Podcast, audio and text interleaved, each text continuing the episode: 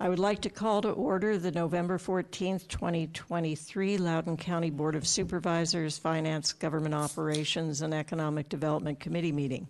This room has a hearing loop. If you need hearing assistance, switch your hearing aids to telecoil mode.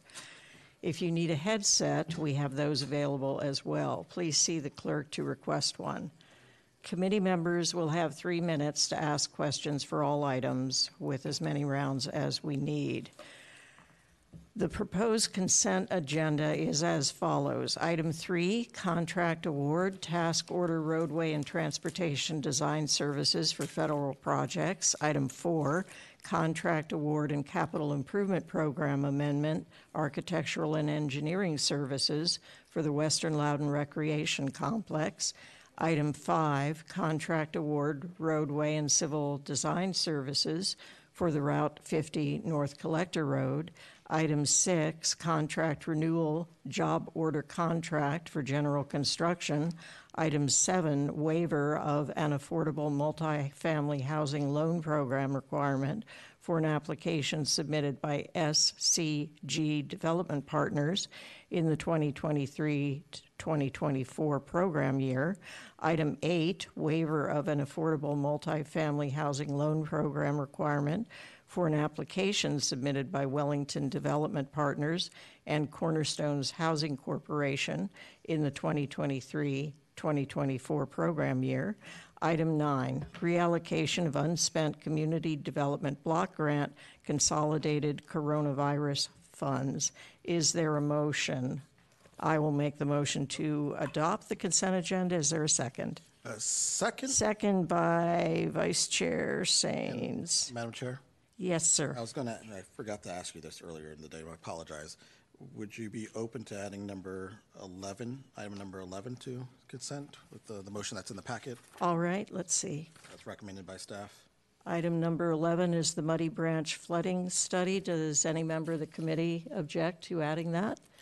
All right, then we'll add that. um, And uh, let, let the record re- reflect, uh, if we can do so, that um, item 11 is now going to be part of the consent agenda. So we have a motion by myself, second by uh, Vice Chair Saines, to add item 11 and uh, to move the entire consent agenda. All in favor, please say aye. Aye. Any opposed, say nay. That will pass unanimously. All right.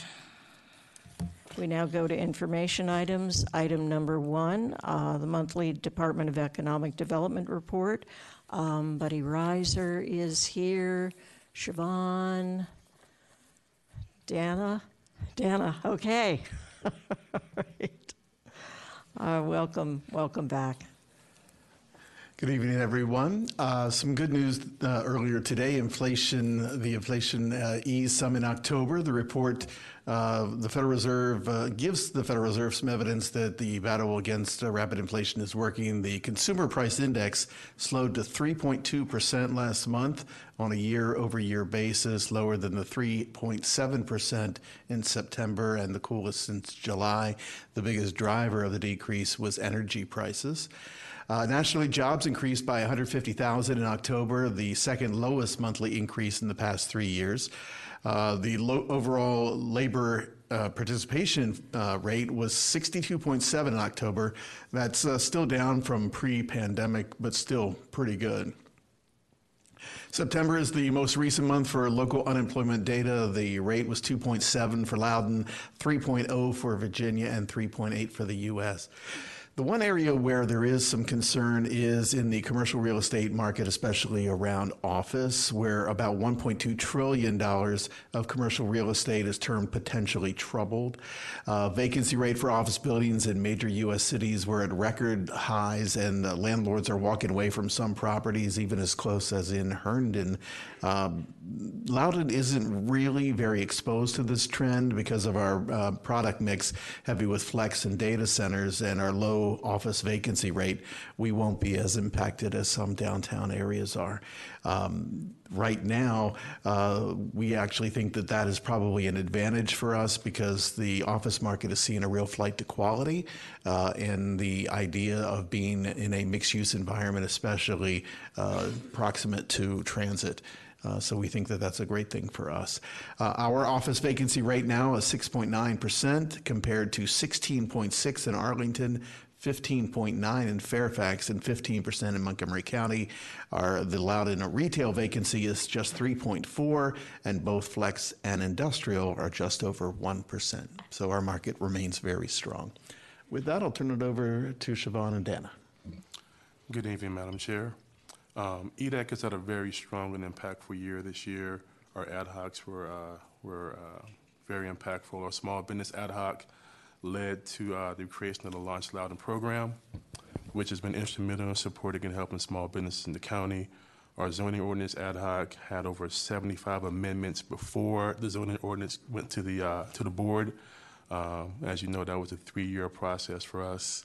And, uh, you know, we look forward to being involved with the ordinance after it's adopted in December. Um, And we want to thank you for approving the slate of nominees uh, that will come on in January of next year.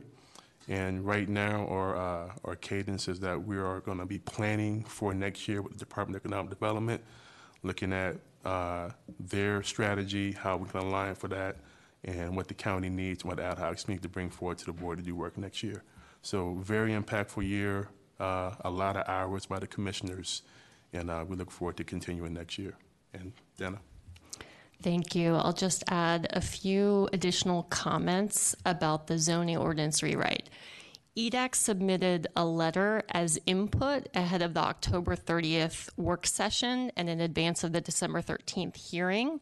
And so I just want to highlight a couple things. First, a sincere thank you to the Board of Supervisors, staff, and all the stakeholders who've been involved and who've worked so hard to improve the draft language of the ZOR. And I think we all see that um, coming to fruition through the process. The second point is EDAC looks forward to actively participating in an upcoming data center ZOAM CPAM, which, as I understand, will begin in just a few weeks in the new year. We think that's an important um, process where EDAC's voice will be valuable as a balanced stakeholder. The third point I'll just call out from the letter is post implementation. EDAC recommends that we continue to explore ways that the newly adopted zoning ordinance can be enhanced and amended to bolster economic development on an ongoing way. So we're supporting economic diversity and supporting innovative ideas into the future with flexibility and how important that is to support and promote the long-term economic growth and sustainable development in the county. And so this was an idea that was suggested, I believe, by Supervisor Turner that post implementation, we continue to put some effort into finding ways to enhance that zoning ordinance to support the balanced development.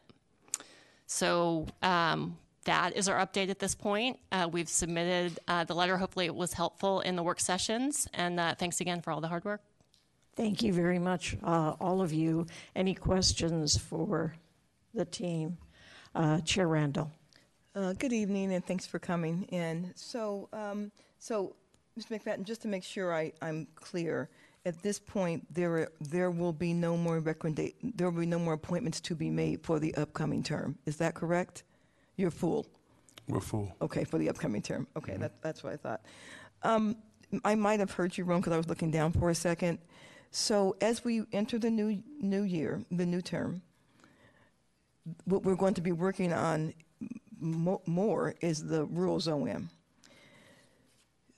EDAC absolutely had a very, very, very valuable voice for the, for, for the, what we just finished, the zoning ordinance rewrite as we go forward, I, I believe REDC's voice is also going to be really very important because of kind of obvious reasons. So if we have REDC and the chamber, um, would EDAC feel comfortable being part of the of the cohort or the committee that is connected to either REDC or the chamber? I would say we would, and I say that connectivity is already there because both the chamber and REDC, REDC has representation on EDAC. Wonderful. So, so you're not asking, okay, perfect. That's, that was, and I, and I could not agree more. I completely agree with that. Um, to what you, you just said about having, you know, having updated, I- think that's an, it's an interesting discussion because of course zoning is, is, is, or, the ordinance is law, right? And so when we put things in the ordinance, it's law. So uh, I'm not entirely sure what that would look like to, you know, update the ordinance to make sure the economic, because really we had such business involvement in this process. However, I am, I, I will absolutely be open to those discussions to see what those, those discussions look like. I, I have a feeling that the, that the ZOAM is going to be as hard, if not harder, than the zoning ordinance, to be honest. And the, the challenges for some of the rural businesses or the different rural businesses are going to be real interesting. And so, um, what I would hope is that we can get through the ZOAM before we go back and start to do anything with the original zoning ordinance. Unless those two things are connected, it would be really hard to, to try to go adjust the zoning ordinance as it sits right now and do the ZOAM. But if we do these, if we finish the ZOAM and then take a look at it and say, okay, now what do these two documents look like as, as it relates to business? That might be, I think, easier in, in my head. Okay. All right, thank you. All right, anybody else? Okay.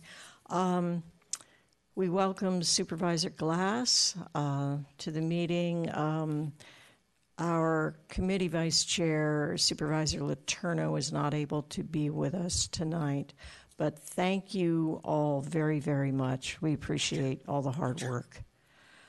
All right, we're going to now go, oh, sorry. uh, Wait, before you guys leave, I'm sorry, I'm so sorry. Um, I know there was a, an event last, was it yesterday? Yeah, yesterday regarding Rivana. Mr. Rizer wanted to give a quick summary of the event that took place. Sure. Um, Rivana has um, completed their, uh, using the input from the Board of Supervisors, have redone all their artwork, and it, it really is quite beautiful, um, really impressive. So we had kind of the unveiling last night of the new marketing materials uh, and their new marketing video, uh, which you can view now on our website at biz.loudoun.gov. And Supervisor Glass was kind enough to come out as well last night. Um, really well attended, and uh, seems to be a lot of momentum and a lot of excitement around the uh, Rivana development. Okay. Thank you. Sorry about that. Thank, thank you all. Mm-hmm. All right, we're going to move on to item number two, the quarterly report, FY 2024, first quarter financial update, cash proffer report, and debt report. And we have Caleb and Megan and the rest of the team.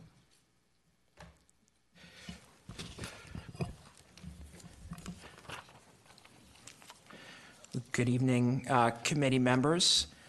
Uh, Just to highlight a couple things in uh, tonight's item, uh, starting on page one of the item, I'll draw your attention to Table 1, which shows the uh, total general fund forecast uh, for FY 2024. Uh, At this point, we are forecasting an approximately $198 million positive variance in FY 2024. This is almost entirely attributable to revenue overperformance. Expenditure savings are following typical patterns. Uh, Just to expand on the revenues a little bit, there is a breakdown of uh, revenue categories that is provided at the top of page two in Table Two. Uh, General property taxes, both real and personal property, are forecast to overperform the FY 2024 budget by approximately $140 million. Further down on page two, Table three has additional details on property taxes. For real property revenue, the positive variance of approximately $40 million is driven primarily by strong growth in commercial property values and higher than anticipated commercial new construction. Um, This is almost entirely attributable to the data center industry. For personal property tax revenue, the approximately $99 million positive variance is based on robust performance of data center computer equipment revenues above what was budgeted. As we have previously discussed with the committee, budget year to budget year, there can exist wide variations between budgeted and actual amounts of growth in data center revenue, even while the overall revenue is on a long-term growth trend. These gaps are the result of variability in the timing of construction, outfitting of data centers, and other factors such as equipment refresh rates. Um, and as has been discussed with the committee before, for computer equipment revenue, there is only one filing per year that provides a hard data point. Uh, so I'll just draw this committee's attention to one additional figure on page three, figure one, which is titled the hypothetical data center revenue multi-year trend. As illustrated in this chart, data center revenue will, remember, will resemble the staircase, which is the blue line that's shown in figure one, rather than the smooth, linear orange line of uh, trend line, resulting in fiscal years, some fiscal years, where data center revenue can come in substantially either above or below budgeted levels. This is why the staff recommended, and last month the board approved the Revenue Stabilization Fund specific to data center revenues, which can be filled when revenue is above budget and drawn upon when revenues are below budget. Due to the strong forecasted uh, FY24 revenue picture, uh, staff expects FY 2024 to be a filling year for the Revenue Stabilization Fund. Uh, going back to page two, table two, the final category I will note is use of money and property. Rising interest rates and the growth of the size of the county's portfolio have contributed to a stronger than expected performance in revenue from interest on investments. This overperformance, um, to some extent, likely represents a one time phenomenon, and staff does not anticipate it will continue at the same level if interest rates uh, moderate to lower levels. Due to this fact, staff is recommending the appropriation of uh, 40 million in interest revenue that is forecasted to be collected above budget in FY24 for a one-time expenditure in item number 14, uses of fund balance on tonight's agenda. And with that, we'd be happy to take any questions. Thank you very much. Any questions from the committee? Not seeing any. Supervisor Glass, do you have any questions? Okay, all right. All right. Thank you all very, very much. We appreciate it. All right, we're going to move now to the action items. Um, All right, um, I have a note here that the county attorney, Leo Rogers, will be available uh, remotely for all items. Our first item is item number 10, Award Authority Increase in Capital Improvement Program Amendment, Design Build Delivery of North Star Boulevard from Route 50 to 0.18 miles south of Evergreen Mills Road, previously Shreveport Drive. Uh, We have Christopher Bresley, George Govan, um, James Zeller, and Nancy Boyd. All We're all right. here. Good evening, committee members. Uh, The the purpose of this item is to request an award authority increase of $4.6 million for the uh, North Star Boulevard, uh, North Star Boulevard construction project that, uh, from Route 50 to uh, just south of Evergreen Mills Road. And in addition to the award authority increase, uh, we're requesting that that increase be transferred out of the CIP contingency fund into the project fund. So this project, uh, the board approved uh, the construction of this project in November of 2020. We signed the construction contract in December uh, of 2020, and the project has mo- been moving forward since that point in time. We've had some increases to the project uh, since it was awarded in, uh, in November of 2020. In uh, December of 21, we came back to the Finance Committee for an award authority increase to, for uh, a four-lane, four-lane section of the Dulles West Boulevard from North Star Boulevard to Racefield Lane. We also increased the contract uh, to do a, uh, construct a signal and a, and a warrant study at, uh, at Shreveport, uh, Shreveport Road.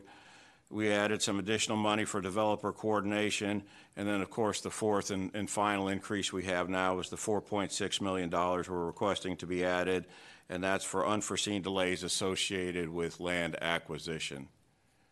And with that, I would open the floor to any questions the committee members may have. All right, we have Supervisor Briskman. Thank you. Um, So, do we know how much is left in the CIP contingency account when this is taken out? I know Megan.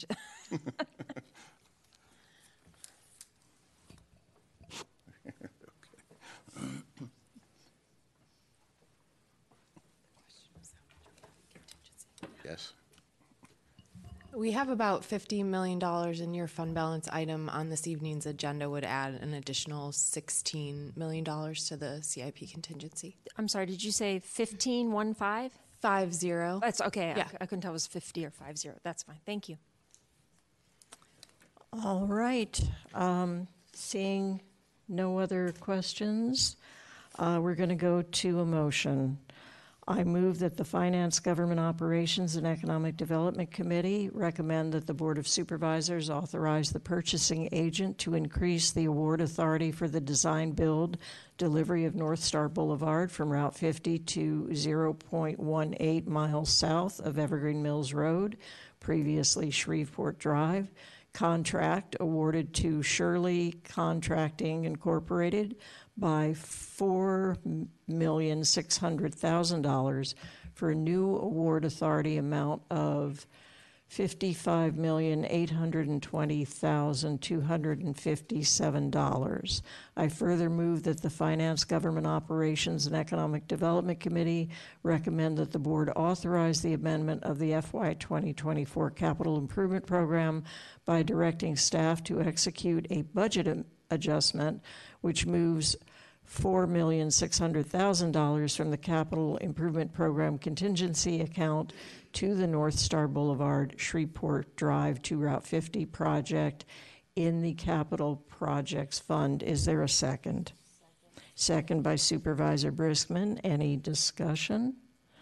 All right, all in favor, please say aye. Any opposed? All right, that will pass one, two, three, four, zero, one with Supervisor Letourneau off the dais. Thank you all very, very much. All right. Since item 11 um, passed on consent, we're going to move now to item 12, response to board member initiative, board business travel policy. Uh, I think we have Elaine Crawford and George Govan. Welcome.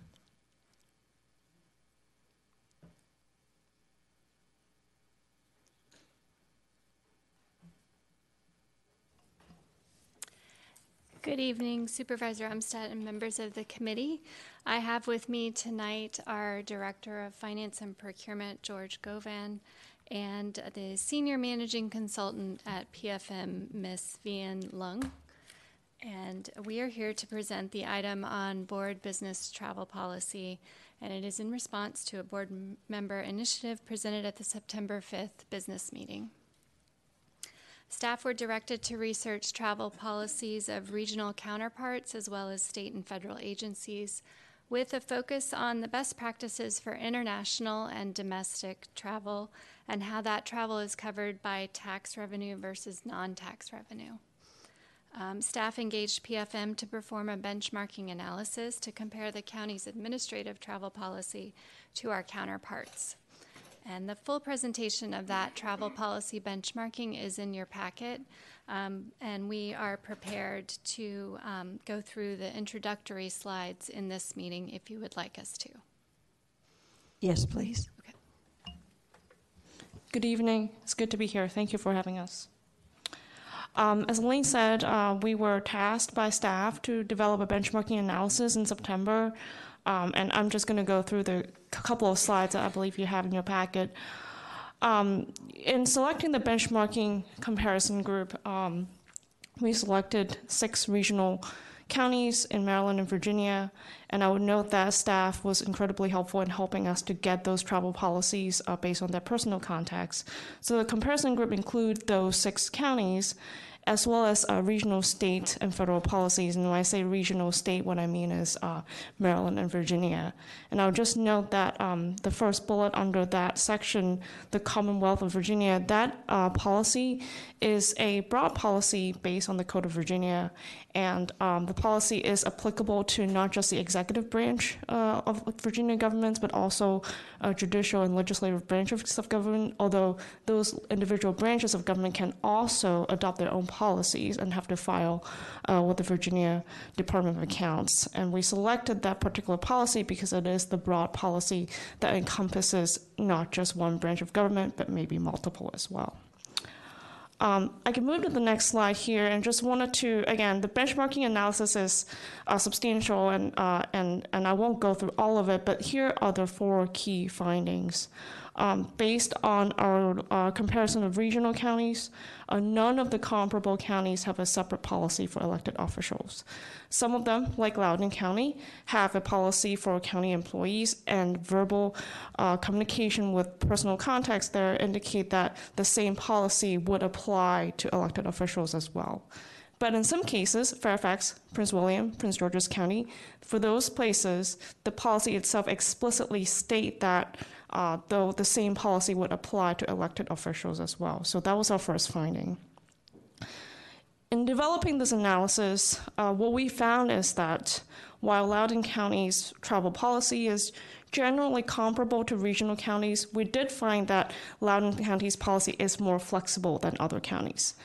What do I mean by that? An example, and this is really just the one notable factor where Loudoun County's policy allow for uh, business class airfare for international flights beyond 10 hours. We did not find that in the regional com- uh, counties policy.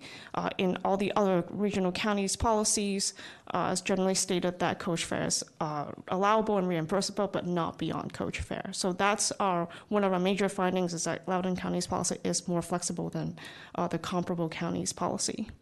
That said, Loudoun County's policy is very comparable to the state and federal policy. So, using the same example of airfare, uh, whereas Loudoun does allow for uh, business class airfare for flights longer than 10 hours, the Commonwealth also allows for that. The Commonwealth allows for business class airfare for flights longer than eight hours. And so, in that sense, Loudoun County's policy is comparable to state and federal policies. Um, I can dive deeper into kind of what the similarities and differences are in just a second here, but let me kind of jump to the last finding here, um, which is, you know, we were tasked to look at not just kind of what the policy said, but also how it, funding sources impact the policy. And what we found from looking at the county's policy is that generally, um, that's not stated in the policy itself. Only out of uh, two out of the six counties that we have looked at explicitly state that you know funding sources may impact uh, reimbursement, and in those cases, it's just a brief sentence that would say, you know, if the funding sources is uh, a grant or contract, then you would have to comply with the grant and contracts policies. So those are the four key findings here.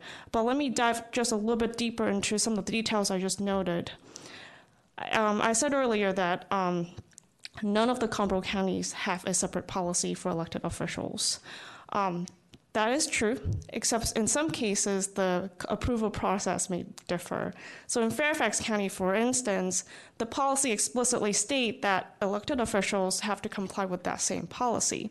But elected officials and their designees in Fairfax County do not need advance authorization by the county executive. So again, same policy for everyone, but the approval process may differ. And because of that kind of variation, we also looked at not just counties, uh, but we pulled out two Virginia cities uh, because those uh, policies are publicly available. Um, and we looked at the city of Staunton, where in their city council structure, um, the council members are required to receive the majority of council, council approval before making a travel arrangement. And this Richmond is interesting. Um, the travel approval process depends on who you are.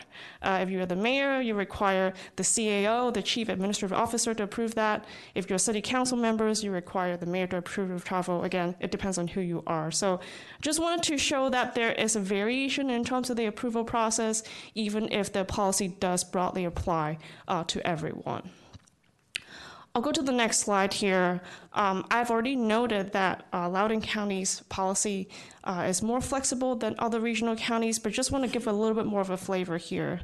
In terms of the differences, uh, I already talked about the airfare for the business class airfare, where no other counties provide for business class airfare uh, for international flights.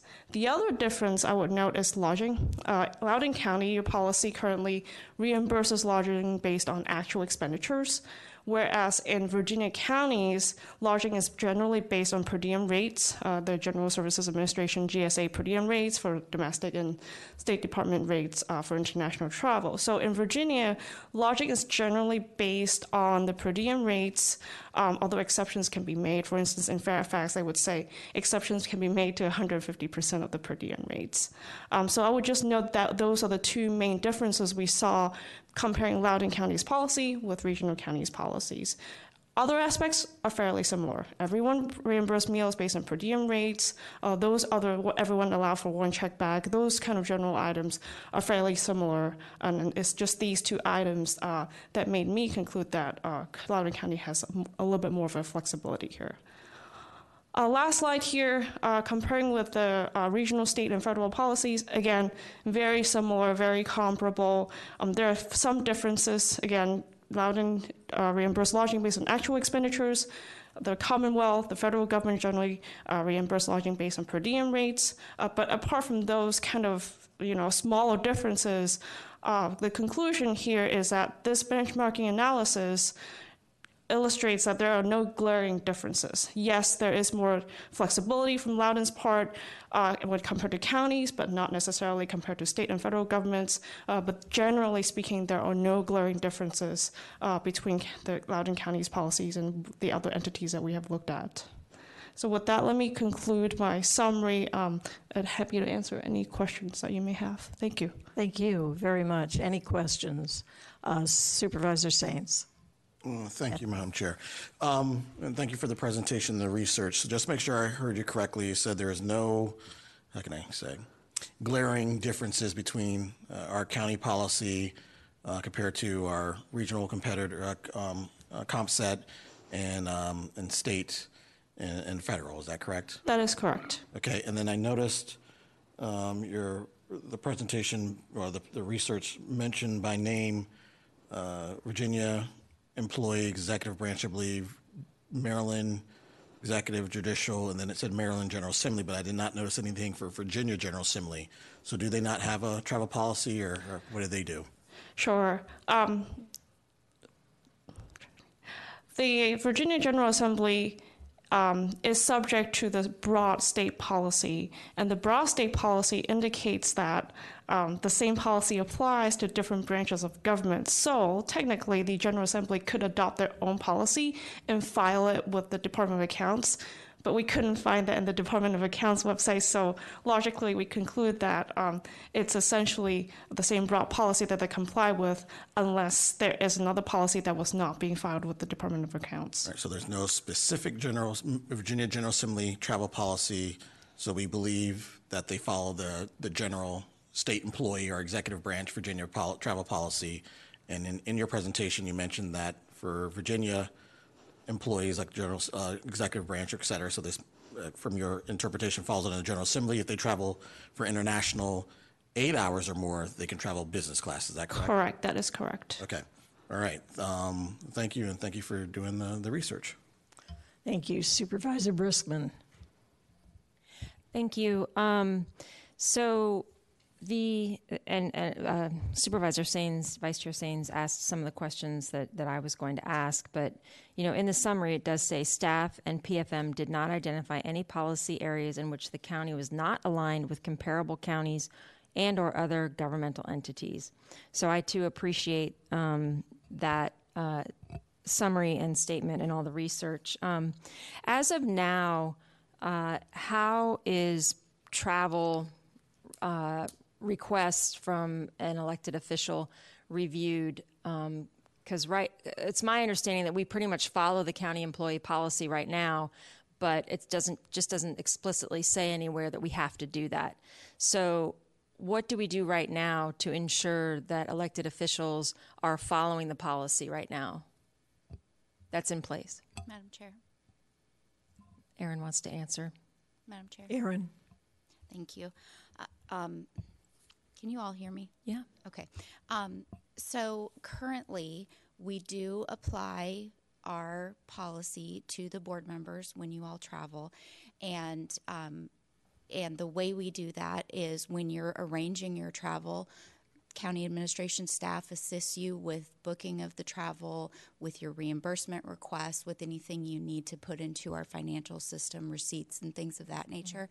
And through that process is generally how we ensure that the travel that we're helping you book or that you have booked is appropriate according to county policy. Um, so we generally follow our policy that way um, with the board members and your staff. And if I might ask another question through the chair, if it were to be found that um, an elected supervisor was um, doing something outside of the policy or trying to do something outside of the policy, would staff not raise a red flag on that? Yes, ma'am, we would. We would come to you um, individually and talk about your travel arrangements. And um, we have not had an issue, to my knowledge, that we've not been able to work out with the board member. Okay. So, for example, if if there was a board member who wanted to fly business class, but the flight was only six hours, staff would come and say, "Hey, this is not aligned with our policy," Yes, ma'am. and it would have to be rectified, most likely after a conversation. Okay. So it sounds to me like we already are are following um, a policy. Um, I think that was all the questions I had. Thank you very much. Chair Randall, questions? So I want to just put a fine point on the fact that this um, study was not done by staff, but was done by a contractor, PFM. Um, I would, um, I think it's important to say that an outside uh, group was contracted, uh, outside organization, outside company was contracted to do that, do this, and I just want to put put that on the record and put a fine point on that. Um, I would also, in response to what Ms. McClellan just say, just say I have never booked my own travel. Never. I've never asked to. I've never had to. I don't book my own travel. When it's discussions, when when I am asked to travel um, by the Economic Development Department, staff has always booked my travel, um, and I very rarely even know what it is until I walk on the plane. To be quite honest, um, I did want to also just restate what Mr. Saines just said because it was very important that for the most part there is no clear um, policy for the General Assembly. They follow the administration's policy, and the administration's policy, as it pertains to travel, um, airfare is actually less strict than Loudoun in that it's anything over eight hours, and Loudoun's anything over uh, ten hours. So in that in that vein, the General Assembly versus Loudoun County, we are actually more strict, not less strict. Is that correct? That is correct based on the research, yes. Okay, and then I want to finally say that the per diem rate is really important and interesting because how the per diem rate works is if you have a per diem, if you have a per diem amount that you receive and you find a hotel that is less than that per diem amount, there's nothing that stops an elected official from just pocketing that difference. That's not true in Loudoun County. We can't do that because our our, our costs are paid up front, and so we know what the costs are. They're paid as kind of pay go, pay as you go. There is no way a Loudoun County official could put any money in their pocket from any travel. And finally, I just want to ask the staff and um, Mr. Hemstreet if, if if he could answer.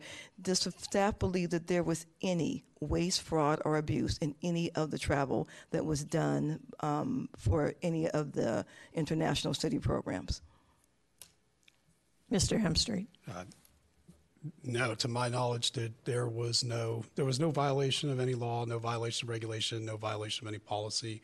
So the board's travel was, eh, as far as everything that I've seen and everything that the staff has looked at, fully compliant with everything out there that's applicable to to the international travel the board took. And I want to make one more statement. There is a difference between something being you, a person having the right to do something and something uh, uh, something being the right thing to do. You can have the right to do something and it's still the wrong thing to do. That's not true in this case. We had no waste, fraud, and abuse, and we had the right to do it, but it was also what we did and how we did it was the right way to do it, especially in how transparent we were from the very beginning. Thank you. Thank you very much. I am going to make a motion. Um, If this motion fails, uh, Chair Randall has another motion that I'm going to uh, turn to her to make. These motions are somewhat similar. Uh, The main difference is that I have removed the exemption for uh, chiefs of staff that exists in Chair Randall's motion. I move that the Finance, Government Operations, and Economic Development Committee recommends to the Board of Supervisors that the board adopt the county's administrative policy for business travel, TRV-03, travel policy, as administratively amended from time to time as a separate Board of Supervisors and Board Staff Aid travel policy, with the following exceptions concerning authorization for or approval of board member travel. One, for the chair at large, for international travel, lodging arrangements shall be consistent with the travel policy unless recommendations are made by the United States State Department or similar federal agency, in which case lodging may follow the federal recommendations. Two, subject to the provisions of paragraph one above, for the chair at large, international travel for economic development and sister city trips is authorized by this policy when paid by the Economic Development Authority. The chair shall notify the board in writing a minimum of 45 days in advance of any international travel. Three, all board members are authorized by this policy to travel for essential county business purposes to all states and territories of the United States utilizing their respective district budgets. However, all travel shall be in compliance with the board's policy for business travel. Four, international travel for board members and their chiefs of staff, other than the chair at large, is permitted when authorized in advance by a vote of the Board of Supervisors. Is there a second? All right, that will fail for lack of a second. Chair Randall, would you like to make your motion?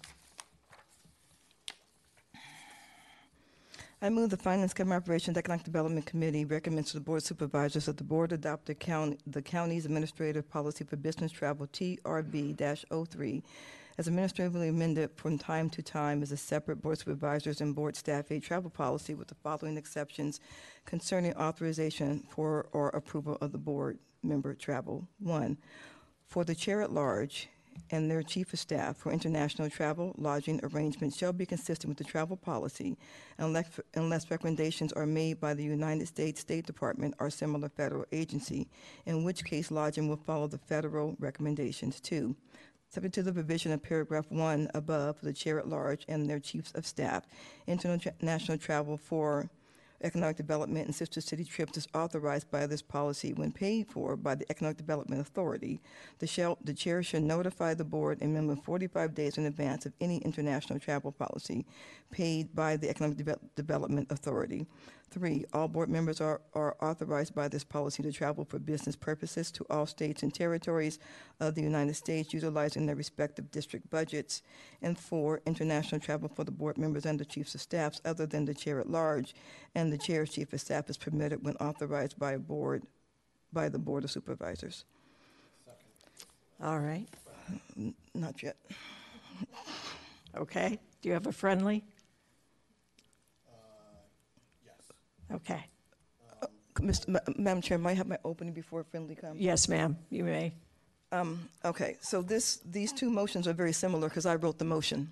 And then there were some very minor changes, but one important change to the motion that Ms. Umstattd put forward. So first I want to thank Vice Chair Saines for putting this um, BMI forward to have this study done.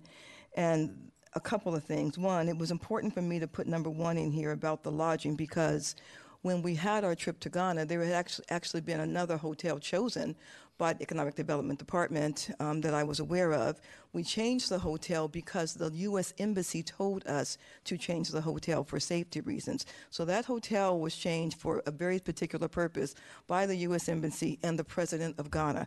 We did not choose that hotel out of the blue. And I've said that before, but I'm not sure that was ever real clear. And I need that to be real clear of how we ended up in that hotel. Um, number two, um, or maybe number number, yeah, I guess the number two.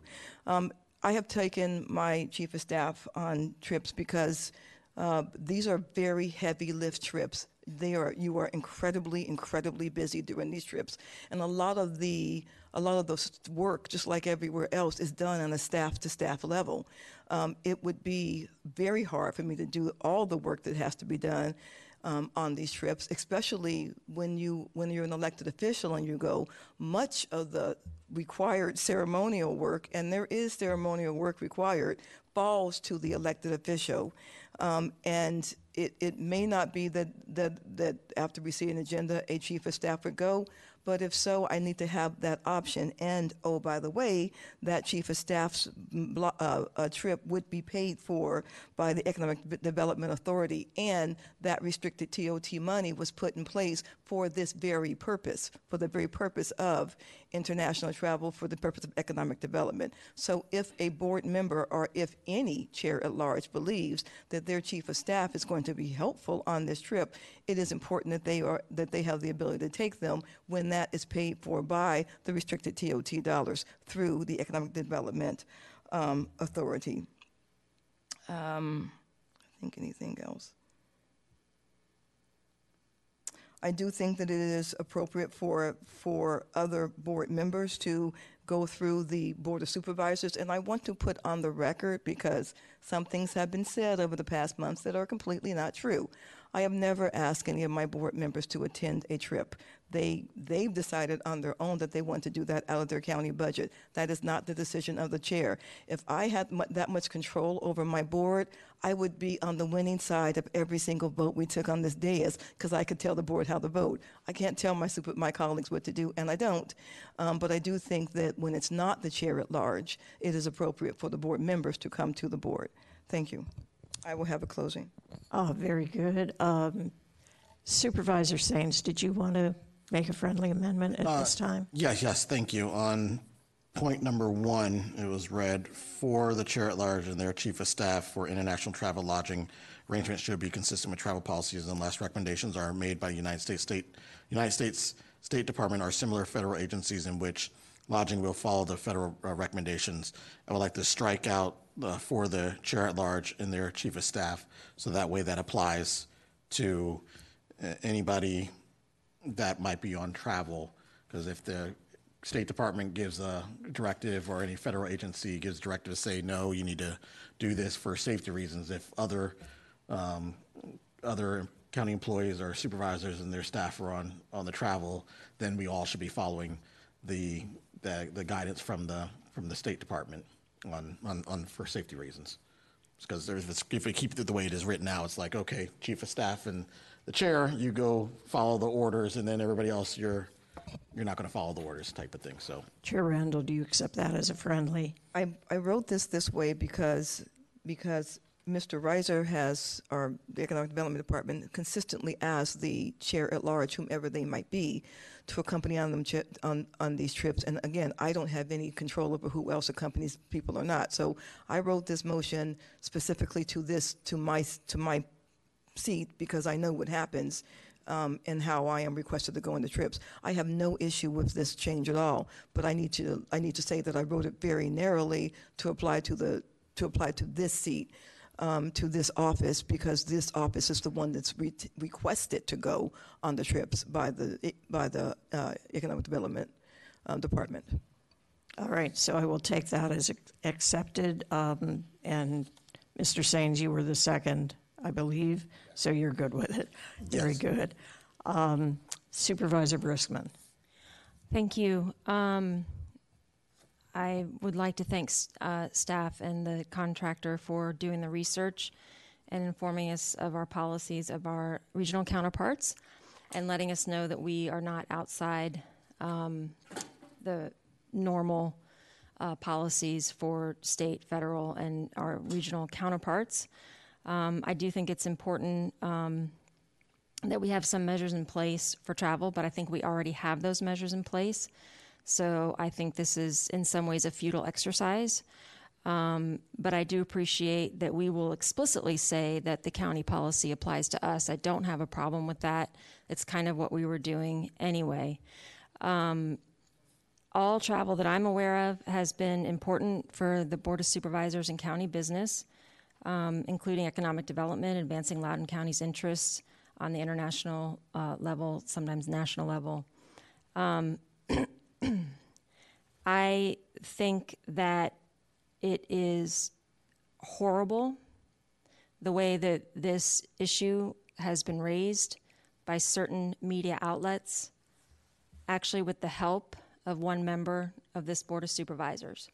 I think the way that this travel was leveraged in the campaigns was heinous and actually put some of us in danger because of the misinformation and the actual lies that were told about the members sitting on this dais right now.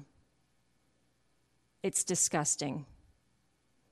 And it is indicative of what is going on in our country right now. When you can't find anything wrong with the way someone's doing their job, you just don't like the way they vote, you don't like where they are ideologically, so you decide that you're going to pick at work that we're doing and make up lies about the actual intent of what we're doing, putting words in our mouths, posting pictures of us that were not intended to be public, photographs that were taken during downtime at 7 o'clock at night on a business trip. Folks that did all of these things should be utterly ashamed of themselves. And they should also think about the tax dollars that we had to spend and the time that we had to spend as your elected officials talking about this.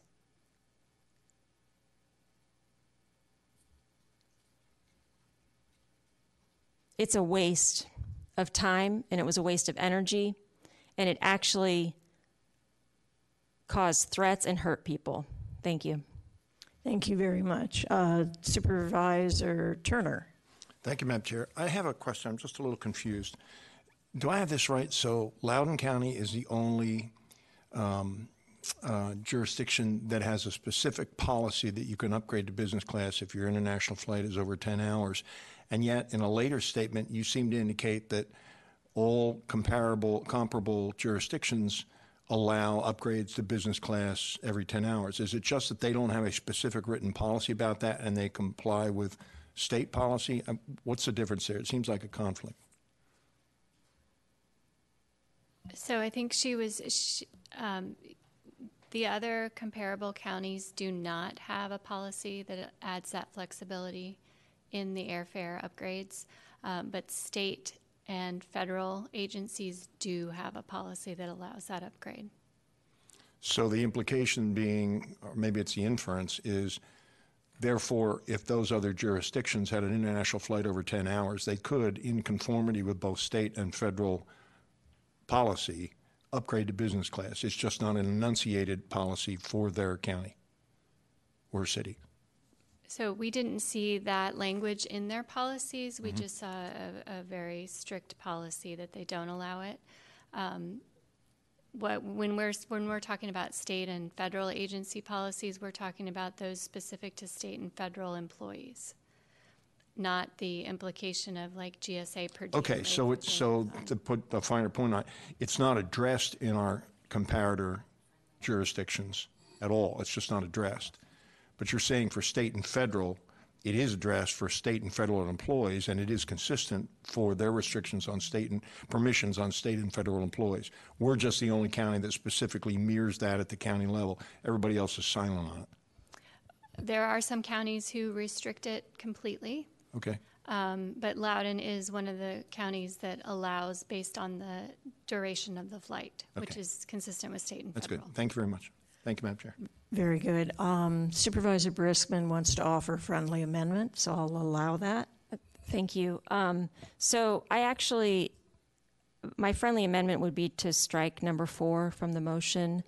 Um, I, I don't know how the maker of the motion or the seconder will feel about this, but I think that this is a slippery slope where we will have board members that have potentially control over how district supervisors spend our discretionary budget. And I think that we could get to a point where everything that supervisors want to spend out of their discretionary budget could be voted up or down by a majority of the board.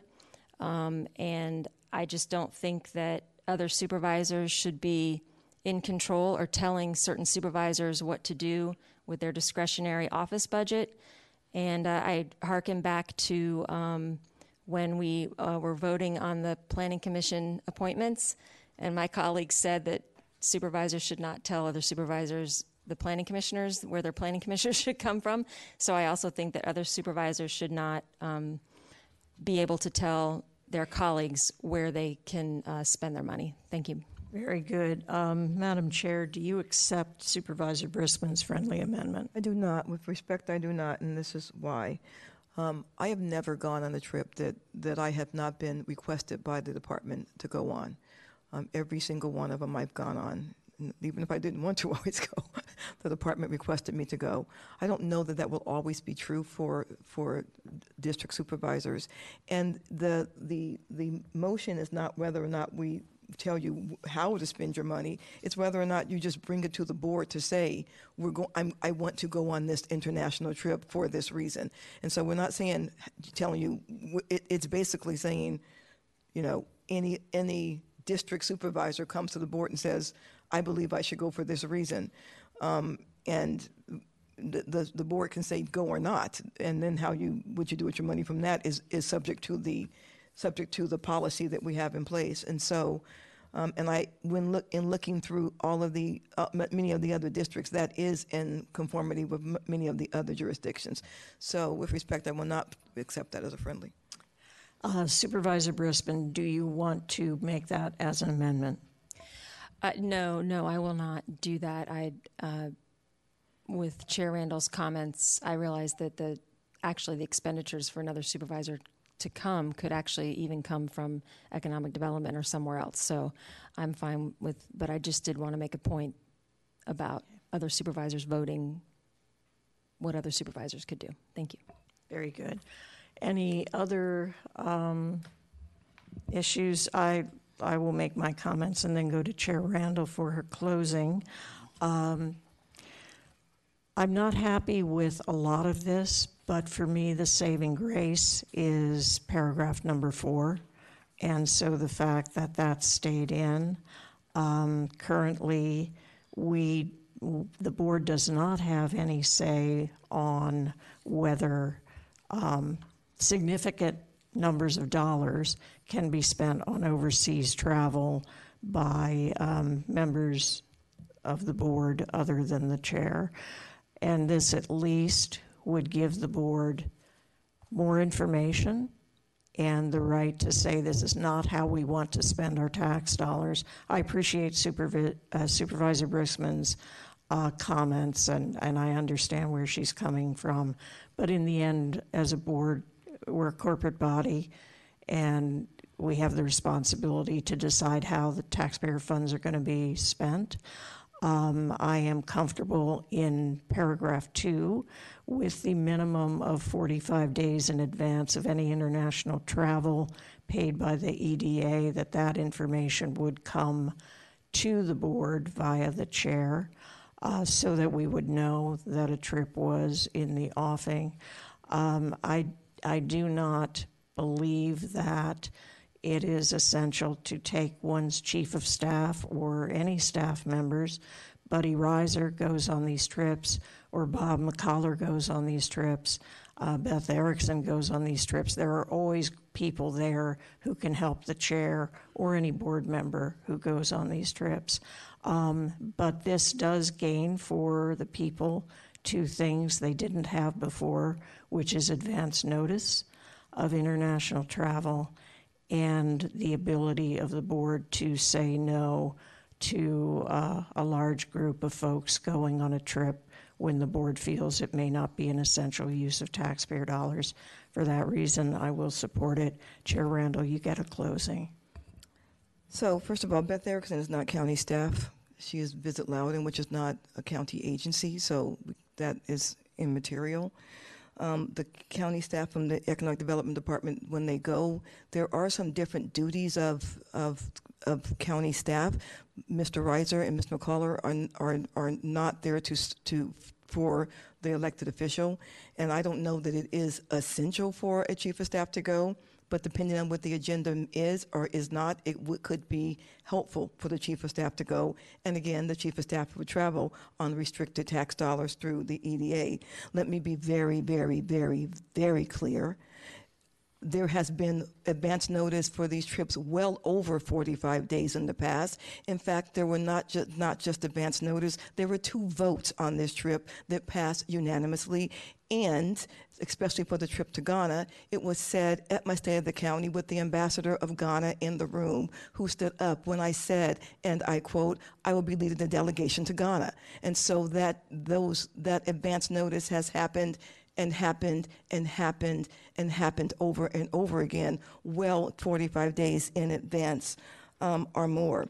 If this was the goal to talk about how this should look, then we could have done that. We should have done that. Phone calls that were made could have been answered.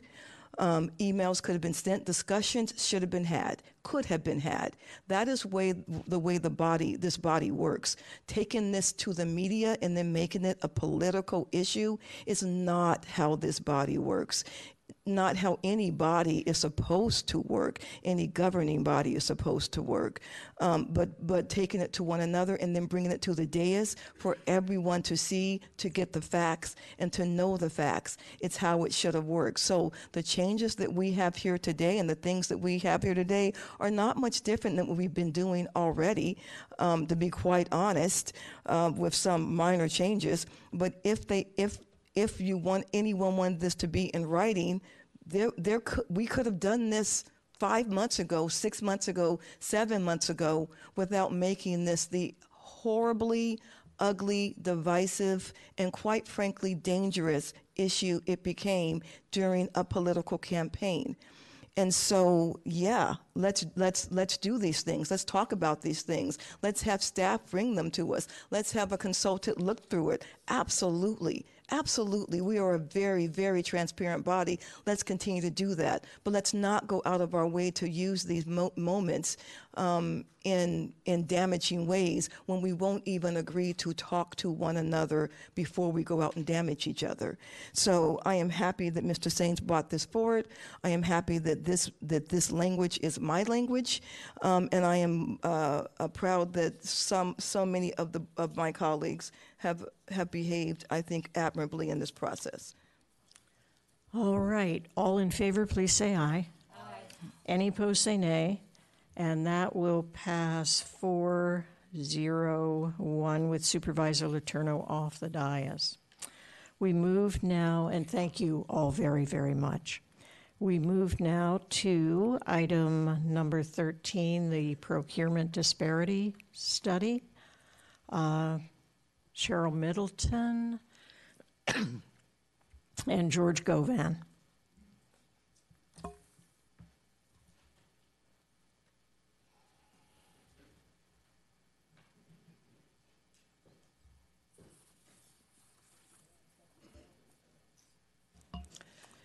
Welcome. Thank you. Good evening, Chair Umstattd and committee members. The purpose of this item before you is to provide information on the timing cost to conduct a procurement disparity study and to seek approval to hire a consultant to conduct the study.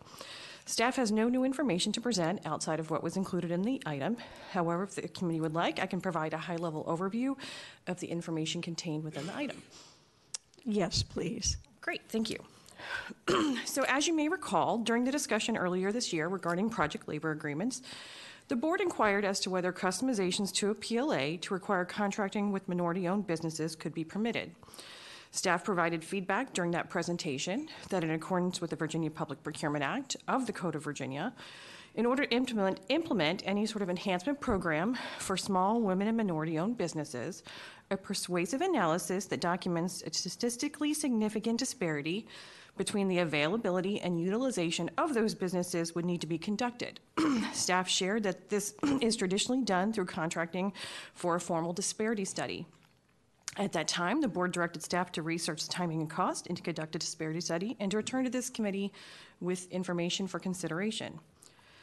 To provide some basic information, a disparity study analyzes the contracting practices to determine if minority owned, women owned, small, local, and veteran owned businesses have equal access to public contracting opportunities. In other words, a disparity study determines if an entity either in the past or currently has engaged in exclusionary practices either intentionally or unintentionally in their acquisition of goods and services. It is the goal of a disparity study to review, analyze, quantify, and evaluate to what degree and scope, if any, discrimination exists in the procurement process and ways to remedy. Disparity studies normally have multiple components and phases, starting with the review of existing contracting policies and procedures, then analysis consisting of the review of the following. Typically historical data, what contracts have been distributed and to whom, statistical data, how many businesses were available to perform the qualified work, disparity data, is there a gap between how the contracts were awarded versus how they would have been awarded if discrimination was not a factor? Qualitative data, how do businesses view and feel about the procurement process and the outcomes? Depending on the analysis conducted, outcomes may include setting aspirational goals for specific vendor classifications, creation of preferences and evaluation criteria for requests for proposals, remove and re- review and remove barriers to participation, for example, removing overly restrictive minimum qualifications, reducing insurance, insurance requirements, etc. We could segment out large procurement transactions into smaller projects, making it more available to smaller businesses, or implementing technology enhancements to support the participation of SWAM businesses. In terms of staff, staff research, very few local public bodies in Virginia have conducted disparity studies in the last five years. Page five of the item shows three other Virginia localities that have conducted those studies in recent past, in addition to the Commonwealth of Virginia. In order to determine de- approximate costs and timing, staff further researched into other localities in the DMV region as well as across the country to find similarly sized uh, organizations with similar spend. Based upon the research conducted, the average disparity study took approximately 18 months to complete at an average cost of around $500,000. If the board were to direct staff to proceed with conducting a disparity study, staff recommends selecting a, a consultant through a competitive request for proposal process, which would take approximately four to six months to complete, depending on the quality and quantity of proposals received. Staff estimates it would cost approximately $450,000 for a consultant to complete the study. With that, I'm available for any questions that the committee may have. Thank you very much. Any questions? Chair Randall. So thank you all for doing that. This was really fascinating to read. Um, my my one question is you you actually talked about unintentional. I, I don't know if you said the word disparity or did you say discrimination? Which word did you use? I think I used both throughout the, the item, um, but I, I'm fairly certain I, I did use both. Tell me what that means to you, because I, I know obviously we know what intentional means, and, and and in some ways, we know how to address intentional. Unintentional is different. I do believe it exists, but is that does it is it addressed? First of all, tell me what you think that means, and tec- secondly, tell me if it's in- addressed differently than intentional.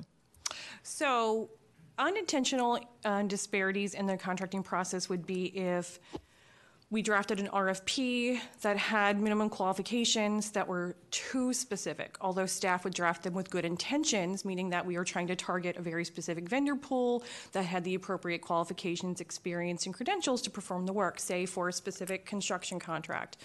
Um, we could be unintentionally excluding valuable partners in the community by having overly restrictive requirements. Okay, and how would you how how would you address that differently?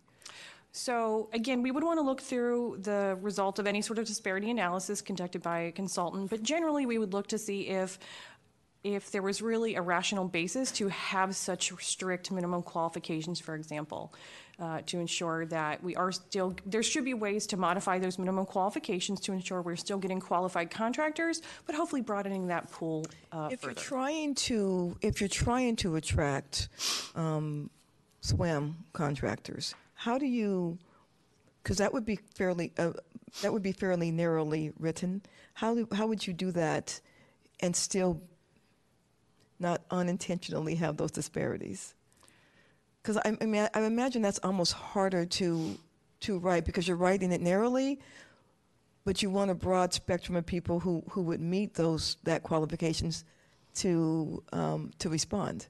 Sure. So one of the things we could look at is, again, using this specific example, not only looking at the qualifications of the firm, but looking at the personnel that would be assigned to the work. I think Oh, for oh, some oh, of the yeah, yeah, yeah. so That some of the makes sense. feedback that we've received in the past Okay. is that we need to think a little more broadly, and Yeah. sometimes I struggle with that. So again, that's part of that unintentional uh, issue that you you brought up. So it would be looking at different ways to evaluate the qualifications to Okay. bring more people. And so I- that, I I d- mean, one, yeah. one of the main things you want to do is bring all parties to the table. And so we're always looking for ways to do that now, absent any sort of disparity. That's actually really helpful because the the couple times I've I've been able to do a peg review, which I think are it's time consuming but fascinating. that You, we do actually find out not just the, the, the, the company, but who's actually going to be working on the project, and I, and that has made a difference. So thank you. thank you very much. Very good. Uh, Vice Chair Saines. Well, Thank you. Thank you for the report. Um, One question that I have is, why is it going to take so long if we were to move forward? It's almost, you know, it's a year and some change. In terms of to conduct a disparity study? Yes. So one of the challenges that we noted in the item is that traditionally at the local public body level in Virginia, we're not currently tracking vendor vendor classifications officially. So our vendor registration process is all self-reported. So if a vendor is saying now that they're, a they're classified as a small business or a veteran-owned business, we're taking that as being accurate, we're putting it along the way, but it's not something we're actively tracking. So in order to perform the appropriate analysis, one of the first things a consultant is going to have to do is essentially take our book of business for, say, a period of time, maybe the last five years or so, look at the vendors that we contracted with, and then balance that against an official record that shows um, how those vendors are truly classified with the state small business, um, excuse me, supplier diversity and small business department. So that is going to take a little bit of time, especially then if we also include outreach to the community, maybe engaging the Loudoun Chamber or other regional organizations, um, and then making sure any information that comes back is, is fully vetted, and then any recommend, any recommendations we would then want to run through the county attorney's office to make sure they're allowable under the Code of Virginia. Right, yeah, it does sound labor intensive and all, but I'll just say, if there's, I'm, I'm assuming the vote will pass, the motion will pass, so if there's any way possible to make this as expedient as possible, let's, let's do so. Understood, thank you. Thank you. Thank you. Supervisor Briskman. Thank you. Yes, I will agree with Chair Randall's fascinating read. Um, I have a couple questions. Um, where we're talking about, I guess, the Virginia Public Procurement Act, are these the only types of businesses that we are allowed to look at for being discriminated against? Is, is there like a law that defines? So the classifications listed beginning on page three of the item are pulled directly out of the Code of Virginia uh, 2.2-4360. I think I have the 4361, I believe, or 4310, excuse me. So those are the classifications that are recognized under the Code of Virginia. Okay. Would we be able to look at any other factors that might cause discrimination, or are we just going to stick to these? Can you provide me with an example of something that you're thinking of? There could be age discrimination, um, there could be LGBTQI discrimination. Um, So that is something we could definitely research. Um, in, but in terms of the classifications that are shown in the Code of Virginia, those are listed here. Um, that's what the code says that we can look to determine enhancement programs. But that is I was definitely to say something there I may could not look be a into. remedy. That's that's just kind of what I was asking. If if there may not be a remedy if they're not already identified as as kind of like protected classes. In but anyway, I, I would like to know the answer. Um, and then also, I was wondering about the qualitative data. Um, when we're talking about how the research would be conducted, are you imagining? I know the whoever responds to the RFP will probably lay this out, but do you envision qualitative data being collected by phone surveys, paper surveys, focus groups, or do we just not know yet? I wouldn't know, I don't know that information yet. I would want to include that determination as part of the evaluation of the proposals received. Okay, all Determine what the best practice is. Okay, well, thank you very much. You are obviously an expert on this stuff, and um, much respect. Thank, you. Thank you very much. All right, with no further questions, I'm going to read the motion. I move that the Finance, Government Operations, and Economic Development Committee recommend that the Board of Supervisors direct staff to proceed with hiring a consultant to conduct a procurement disparity study. Is there a second? Second by Supervisor Briskman. Any discussion on the motion? All in favor, please say aye. Aye. Any opposed, say nay. And that will pass 401 with Supervisor Letourneau off the dais. Thank you both very, very much. All right. Uh, item number 14 uses of projected FY 2023 general fund balance and FY 2024 mid year appropriation. And Megan's back.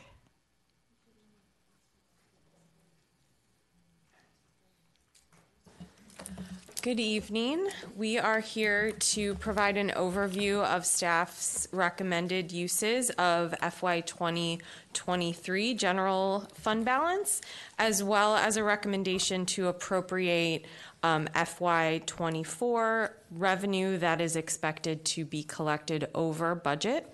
So I will start with um, projected FY 23 general fund balance. Um, the audit, year-end audit um, and ACFR is still being compiled. However, we have a preliminary, or I guess near final, um, idea of the amount of unassigned fund balance available for the board to um, appropriate, and that is 159,168,860. And what follows in item 14 in table 1 are the recommended uses. They are categorized in our typical uh, categories that the Finance Committee is used to seeing. The first category includes recommendations for fund balance to be appropriated in the FY25 budget, including $55 million of fund balance sent to one time costs in the CIP or CAP and debt service funds as well as a contribution to our fiscal reserve in the amount of $20 million and an amount of $15 million directed to the board's newly created revenue stabilization fund. Those $90 million of recommendations are um, what staff would prioritize as our top recommendations, and any changes to those would impact um, the discussion that you will have related to item 19 for budget guidance. We would recommend um, those recommendations do move forward to the board. The next sections of the fund balance recommendations include uses in department budgets, board directed uses, as well as board member proposed uses. And then additional funding directed to the capital improvement program and the Loudoun County um, Public Schools budget for their operating fund. Um, I can answer any more questions that you might have on individual items in Table 1, and staff from the Office of Management and Budget is here, as well as other departments. Great, thank you, Megan. Any questions? Uh, Supervisor Briskman and then Thank you. Supervisor Glass if no one else jumps in. Thank you. Um, I, w- I had uh, made a motion a while back on the emergency use of the ARPA funds um, for the InMed families. That about two hundred thousand dollars was taken from the uh, child care needs assessment project, um, and so I had wanted that to be replenished.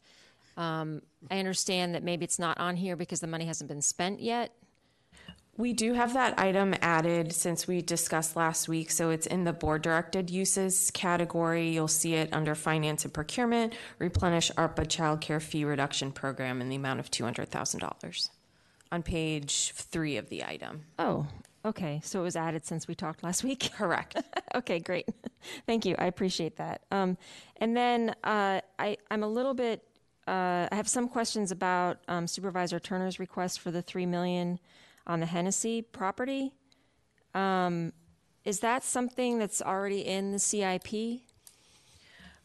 Earlier this year, the board purchased the land for that park property, uh, but no, the this project is not currently in the CIP. Okay. Is it in the future projects of the CIP? It is not, but it is land that the board purchased for the purpose of creating a, a park in that area. Right.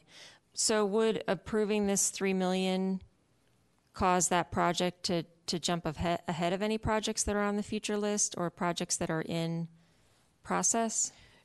It is additional funding, so it wouldn't negatively impact the progress of any other park projects or any other CIP projects for that matter. Oh, interesting. Okay. But would we have to add it to the CIP for, for this, these funds to be used? This action would create that capital project. It would create that capital project. Okay. Okay. All right. Thanks. And I, I apologize to Supervisor Turner. I meant to talk to you about this this weekend to get more of an understanding of what we're doing. So we'll have that conversation. But thank you. I'm going to go first to Supervisor Saines and then come to Supervisor Glass. Yeah, Yeah, thank you. And I apologize, this, uh, question for Supervisor Glass, I forgot to ask her the question I've got, after I got the briefing from staff. And notice in here for the Virginia Piedmont Heritage Area sign replacement, um, you're requesting twenty-eight thousand, of course, it's not a huge number compared to when we're looking at numbers of three million dollars and seven million dollars and some other, um, expenditures, but uh, from my understanding, that, that total amount would be to replace all the, their signs in Loudoun and, and others jurisdictions. So the question is, why didn't they, why aren't we just offering to pay the signs for Loudoun County and then they go to the other jurisdictions and ask them to pay for their signs in, in their areas? I'm sorry. Well, the, the, okay, so it was called the Mosby Heritage Area, I'm sorry, the, is it?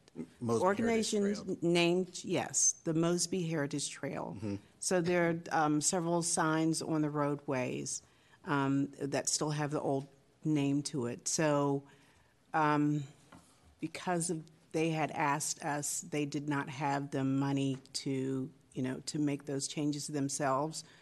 Um, and because the cost was twenty-eight thousand, I was hoping that we could go ahead and, and, and, you know, the entire trail to make those changes for them, since they're also a, a, um, one of our area nonprofits. Right, and I, I get all that, but again, we're gonna be paying for a sign in, I think, was it Fauquier County and, and I think there's another jurisdiction or two, is that correct?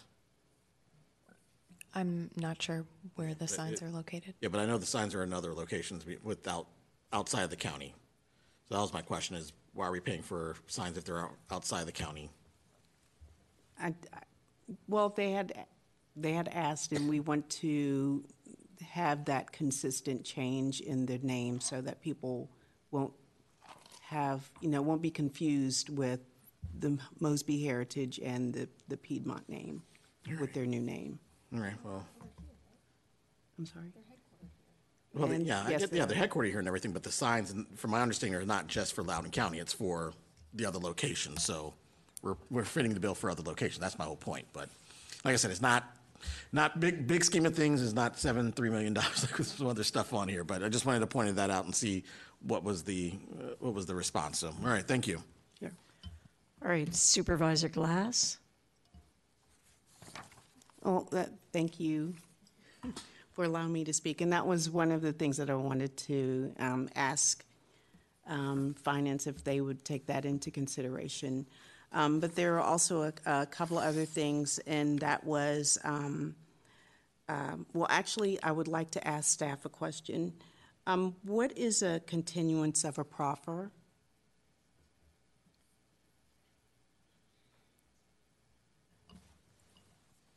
I might need a little assistance from my friends in DTCI, um, but my understanding of a continuance of a proffer is that there are proffered improvements from a developer as well as a CIP project, county project, and that negotiations could occur with a developer to continue the proffered improvements that would be inclusive of the county's portion of that improvement. You to Mr. add to that? Hemstreet? So that's, that's generally correct. It- it- However, it would typically be work that is outside of the proffered area. So, for example, Cross Trails Boulevard was constructed in continuance of a proffer. So the original proffer was to provide up to $30 million for the, the construction of the road, but not the construction of the road. So the county was always responsible for constructing the road, but the developer came forward and said, we will go ahead and construct it for you as, as a continuance of the proffer because we had proffered to contribute to the project. So continuance of a proffer is, is going beyond what the developer proffered, but starting with what they proffered, and then we pay them to go a little bit beyond that. Okay, and that's something that I, that I um, just learned today regarding uh, continuance of a proffer. And so um, the, one of the applications that, um, that I have, that the developer was supposed to build an asphalt trail along um, Loudoun County um, Parkway, and VDOT would not let the trail be built without the crosswalk. So, um, so this crosswalk w- would be that continuance of a proffer. So although the crosswalk is also proffered in the application at the, um, the public hearing that we'll have tomorrow, um, so if it's approved, then we would not have to pay for that crosswalk. And the, um, the last thing was that, um, regarding Ashburn Village Pavilion Crosswalk, we had a study that was done in 2018 that suggested flashing lights, um, beacons on, um, on vehicle approaches, so it warns, you know, it has cross, it would warn, warn, warning of the crosswalk ahead. VDOT removed those um, flashing beacons a few months ago because they were leaning and they were installed cor- incorrectly. So the, the business that, um, the engineering firm that put those in went out of business. So we can't go after the engineer or, or record, um, or record to replace the beacons. So the eighty thousand dollars is an update, is to update the study to determine what other improvements um, can be made that's uh, necessary. So I'm out of time. Thank you. Okay, um, so uh, Supervisor Glass, do you want me to come back to you after I, I have um, Supervisor Turner speak? Uh, Is there anything else no, you? no, Okay, that's- that's- all right. thank you. Sure. Supervisor Turner? Thank you, Madam Chair. Just to clarify the $3 million request for the Hennessy property, this started out, there's a glaring uh, trail uh, broken link across the Greenway, fr- on across Sycolin Road. There's a major development with a lot of houses on the south side of Sycolin Road. They cannot get up to the shopping center to do daily stuff just by walking. So I said, let's put into the capital improvement program a path, a shared use path at least across the Greenway. Well, that is currently a project as a missing link. It's ranked number 356, and the staff looked at it because of construction cost increases. It went from 6 million to 13 million dollars, so it was never going to get done. Staff came back with a very innovative solution and said, however, the reason it's number 356 right now is because there's no demand to use that path. But if you develop the Hennessy property with walking paths, it may move up the priority within the missing link program, and that may help us fund it. I just checked with um, Ms. Cl- McClellan about entering into the capital improvement program. What I understand is if we fund this through the fund balance, it will be funded, it will go into the CIP as a funded project. But the concern then is it will move to the front of any other funded project or any other non-funded projects, but it will move to the back of the work plan because it's paid for, but it doesn't want to jump in line of other work plans. So staff is limited by how much they can work on this project. So it will be paid for, but they can't start it until they figure it into the work plan. But it will be ahead of anything that's not paid for yet. Can I ask or, okay, Point, all right. Can I have a point of clarification? Sure, Supervisor Briskman? So it sounds like what staff is saying is it will go in front of the list of future projects because it has funding. As I understand it, the capital improvement list, the ones at the bottom of the list that are next up are the ones that are funded, and the ones above that are unfunded, waiting for funding, correct? Yes, and, and, uh, you know, I- I can let Megan speak, but what I was relaying to Supervisor Turner to that, that question um, as a sidebar was that the project will be immediately funded, but either we need direction on if, if it needs to move ahead of something, or otherwise, we would be determining amongst staff what level of effort does this project require? Can it be executed? We already have a, and we will come to you with an update um, of capital improvement projects that have funding that are currently in process. As you know, there's you know there's only so much capacity that staff and our consultants can handle. So hopefully, I didn't mess that up, Ms. Burke. Thanks. I don't have anything to add. I'll save my comments for the motion. All right, all right. Anything else Supervisor Turner? Okay. All right, let's, let's go to the motion. Chair, Chair Umstattd? Yes, yes, I. I did have a, a secondary part of my Yes, pr- please. overview. All right, thank you. Uh, before you get to the motions. So, in addition to the appropriation of prior year fund balance, what we also have in this item, which is not typically included in this item is the recommendation to appropriate $40 million of revenue in this fiscal year that Mr. Whites gave a, a brief preview of during the quarterly update on the general fund.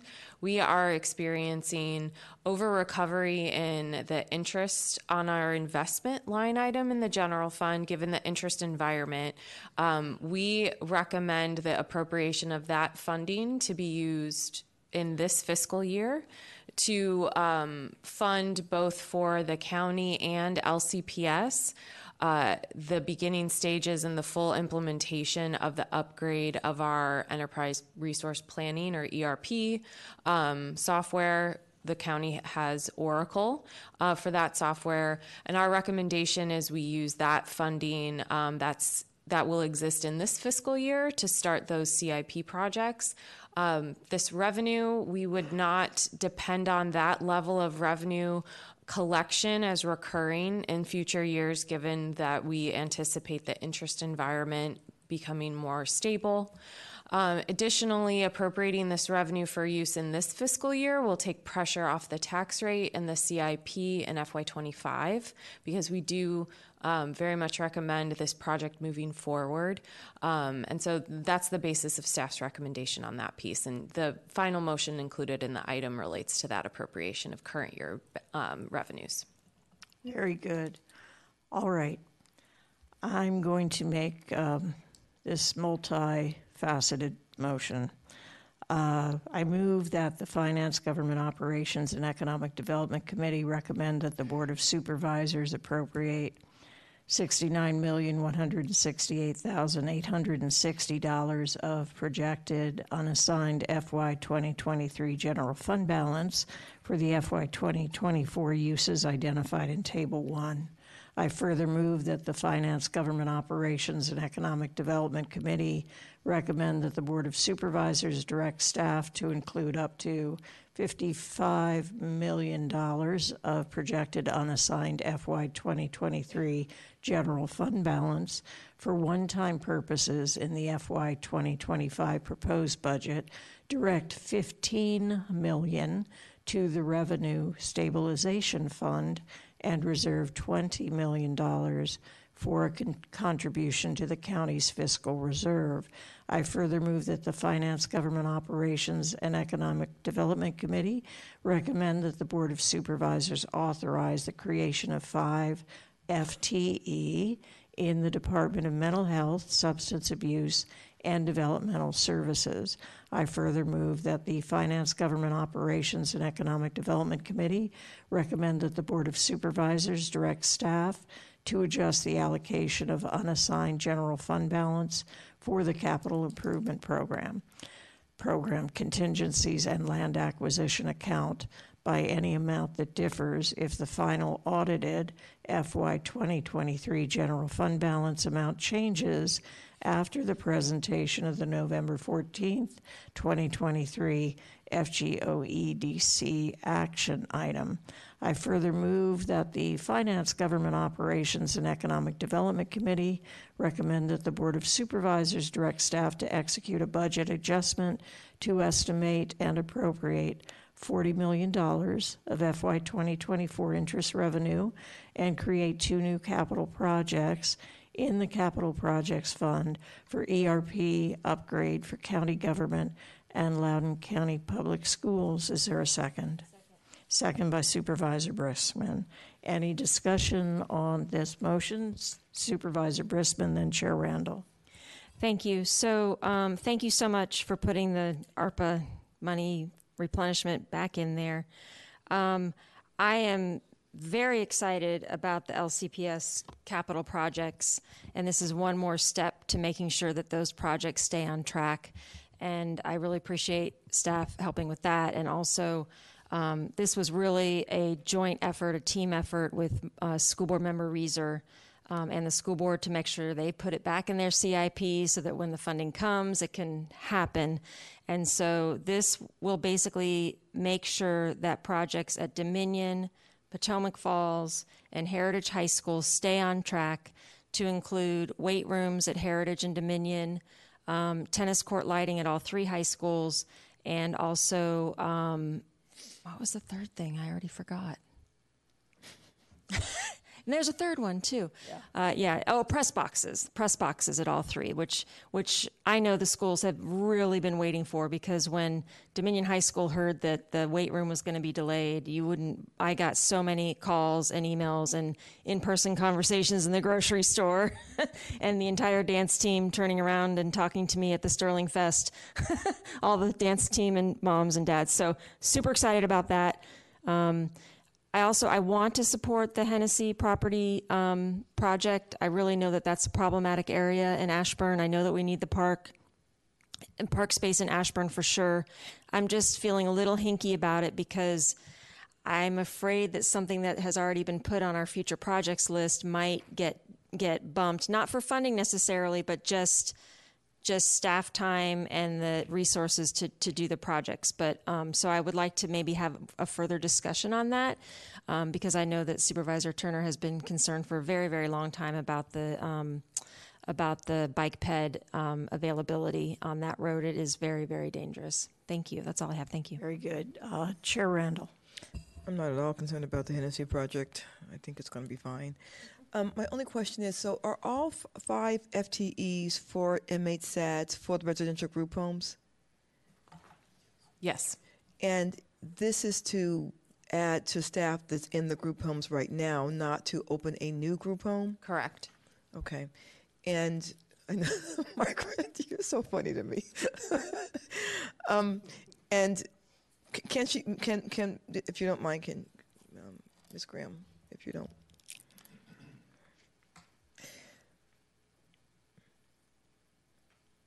One quick question, Ms. Graham. What is the, what population are we, are we trying to beef up the group homes for? What is the, what is the population we're looking for? It's for both populations that we serve. We have eight group homes for our specifically for folks with developmental disabilities and for or for individuals with serious mental illness. We're doing both. And we need these five to reduce reliance on overtime uh, due to the fact that post we've monitored the last two years the the the hours that were filled in when we were in lockdown and based on age and medical frailty and need some of our individuals don't leave during the day anymore Mhm, so we're covering a third shift Yeah.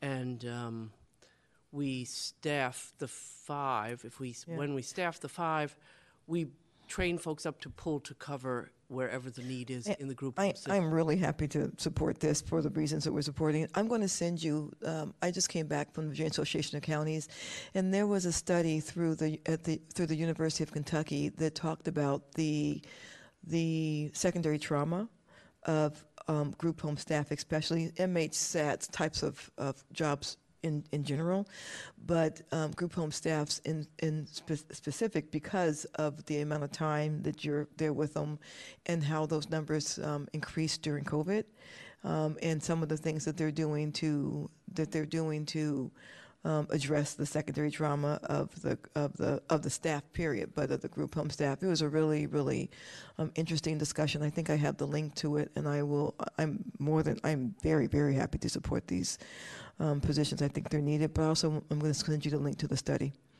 Thank you very much. I look forward to it. Thank you. Very good. All right. Um, all in favor of the motion, please say aye. Aye. Any opposed, say nay. That will pass 401 with Supervisor Letourneau off the dais. Thank you all very, very much.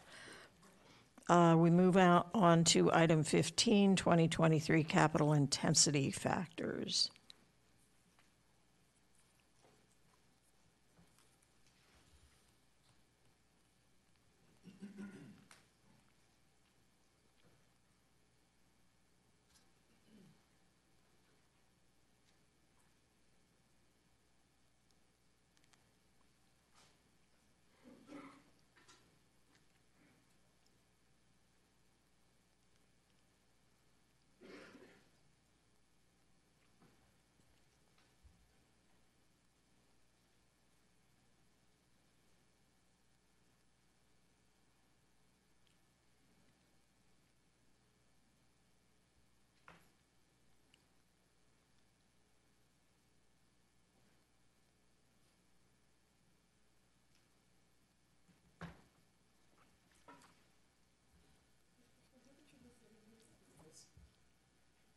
Is a moose magnet from Maine because, because Moose Crossing. Good evening. Sorry for the delay as I set up our PowerPoints. Um, again, I'm Megan Burke. This is Bel- Beth Hilkemeyer. Um, she's an analyst in uh, the Office of Management and Budget, and we are here to present the 2023 capital intensity factor for the Finance Committee's consideration and feedback. Um, our recommendations um, are multi pronged, and so I hope I can. Uh, present this as simply as possible, but there is a lot of technical information in this item, so I'm happy to answer questions and uh, during discussion. Uh, so our presentation, Beth, if you could go to the next slide, um, includes uh, recommendations that would update the standard and age restricted capital intensity factor. We are also recommending the addition of an urban multifamily attached capital intensity factor. Third, we have a recommendation around establishing a by size differential capital intensity factor. And then finally, which the committee hopefully is familiar with, the replacement of the regional roads contribution with a roads capital intensity factor, which has been to this committee previously. Next slide. So, just as a reminder, because it's been a few years since the board has seen staff's recommendations about the capital intensity factor, um, it is the dollar amount of the capital facilities impact by type of residential unit and geographic location. It is a tool that is used to assess the capital facilities impact of new residential rezoning and development, and it provides a guideline for proffer negotiations during residential rezonings. Uh, so the standard CIF uses the bullet points here as inputs into the model, the capital facility standards, which, as you might recall, the board recently, I guess it was almost a year ago at this point, um, updated the capital facility standards. A great example of, of that is a certain number of square foot of a certain type of facility per capita. Um, we have a lot of those capital facility standards that the board adopts and, in, and then is a component in the capital intensity factor calculation. The calculation also considers the value of land and the construction costs of public facilities for which there are established capital facility standards. And then finally, the third component is demographic data, including household sizes and student generation rates, as well as population forecasts over a certain year period. Next slide. Some pretty critical CIF principles that's important to understand and remember as we go through our recommendations is that the board's policy on the CIF um, has us calculate 100% of the costs generated by a new housing unit, and those costs are specifically related to the impacts of people on capital facilities. The CIF does not include any calculation to make up for facilities that might be in deficit. It's very critical that our model only models out the impacts of residential development on facilities that will occur in the future um, rather than having new development pay for facilities that were already needed before that development was approved. And then finally, they do not include costs for capital facility standards if the facilities have already been built, are currently under construction, or are planned in the capital improvement program because we already have a funding source identified for those facilities. Next slide. And then finally, the last introductory slide that you'll see here is a, a hopefully a more simplistic uh, way to visualize how the CIP equation works. So we have two sides of the C- CIF uh, calculation. One that calculates the impacts of housing units on county facilities, and one that calculates the impacts of development on school facilities. So, this top bar here is the CIF associated with county facilities, household size, times the facility cost per capita, is added to students per household times the cost of sorry, school costs per student, and that equals the CIF, which is the basis of our standard and age restricted, as well as the urban multifamily attached CIF. So that's the basics. There is um, this is the model that the board has used over. Um, the history of the CIF. So we're not right, making any recommendations to change this equation, but what we are making recommendations on is further differentiating and including additional capital intensity factors for your rec- for your review. Next slide.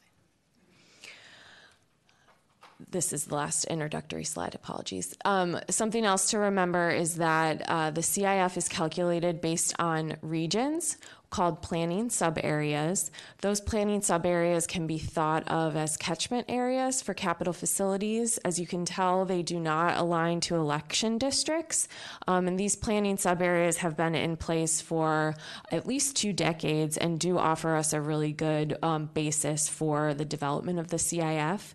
I will note that res- residential rezonings are typically allowed in eastern uh, Loudoun as well as in the transition area, but we do have CIFs calculated for Western Loudoun in case the board did want to consider residential rezoning in those areas, but those CIFs are typically not used. Next slide. So your item in the packet this evening um, is includes um, recommendations by section. So again, the first section of your item, including attachments two through four, um, make recommendations on the basic, standard, um, and age restricted CIF. Again, these are methodologies and approaches that you have seen previously, and all that staff has done in this round is update the inputs into the methodology. Um, so of note is the significant increases that the CIF calculation has experienced since it was last updated in 2017. Um, there were assumptions made previously about the need for middle and high schools in the 2014 2017 era. Um, basic assumption was no additional schools from LCPS's perspective were needed to be constructed.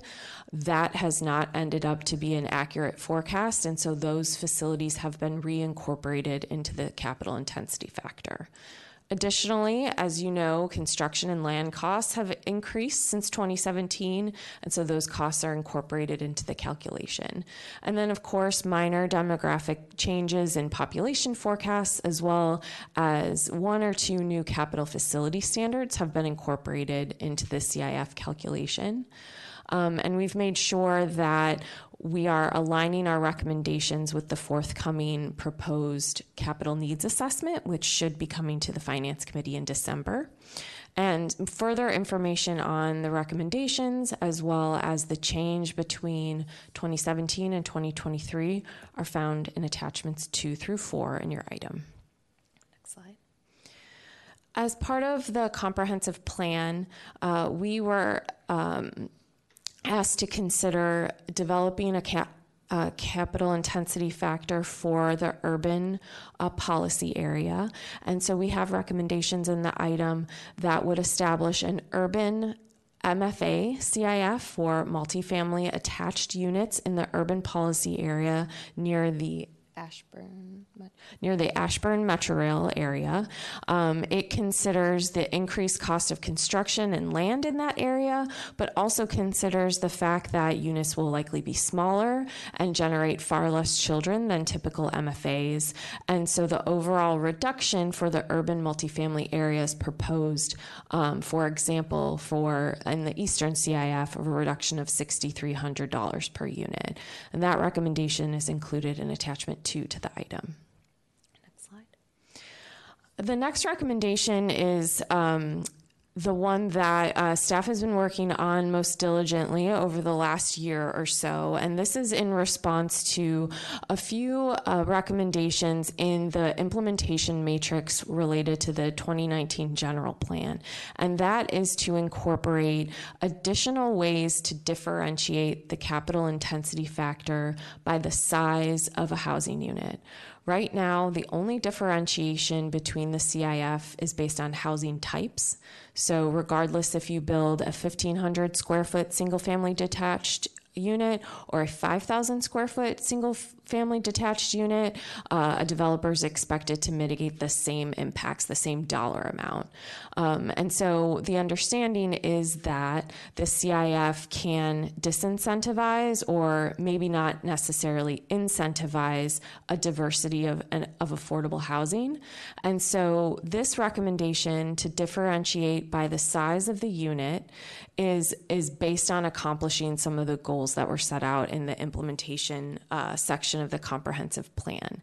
We've described this approach in the item as a sliding scale approach, which depends upon the average size unit of typical multifamily attached, multifamily stacked, single family attached and single family attached units and then allows for developers to have to get a reduction in the expected CIF if they proffer a square footage that is lower than the typically average unit of those different housing types. So, um, if you could go to the next slide, Beth, and then one more slide. So this example, it's one in your item, but I think it hopefully explains our recommendations a little bit more clearly. So the opportunity for a developer to proffer a square footage for a unit um, is being incorporated into this recommendation. Of course, a developer doesn't have to proffer a size of square footage, um, so they would just follow the typical CIF process. But if a developer is interested in proffering a square footage that happens to be lower than the average square footage of a given unit, our recommendation would allow for a reduced rate of the CIF. So on the left hand side of the screen, you see an example. If developers is building one through a residential rezoning, will be building one multifamily stacked unit. That CIF in the eastern region would be $51,000, regardless of the size of the unit. But on the right side of the screen, this developer would proffer a smaller unit than average. So you'll see in the first bullet point, one multifamily stacked CIF is $51,000. The average square footage of a multifamily stacked unit is about 2,100 square feet. The developer in this scenario has proffered a square footage of 1,500.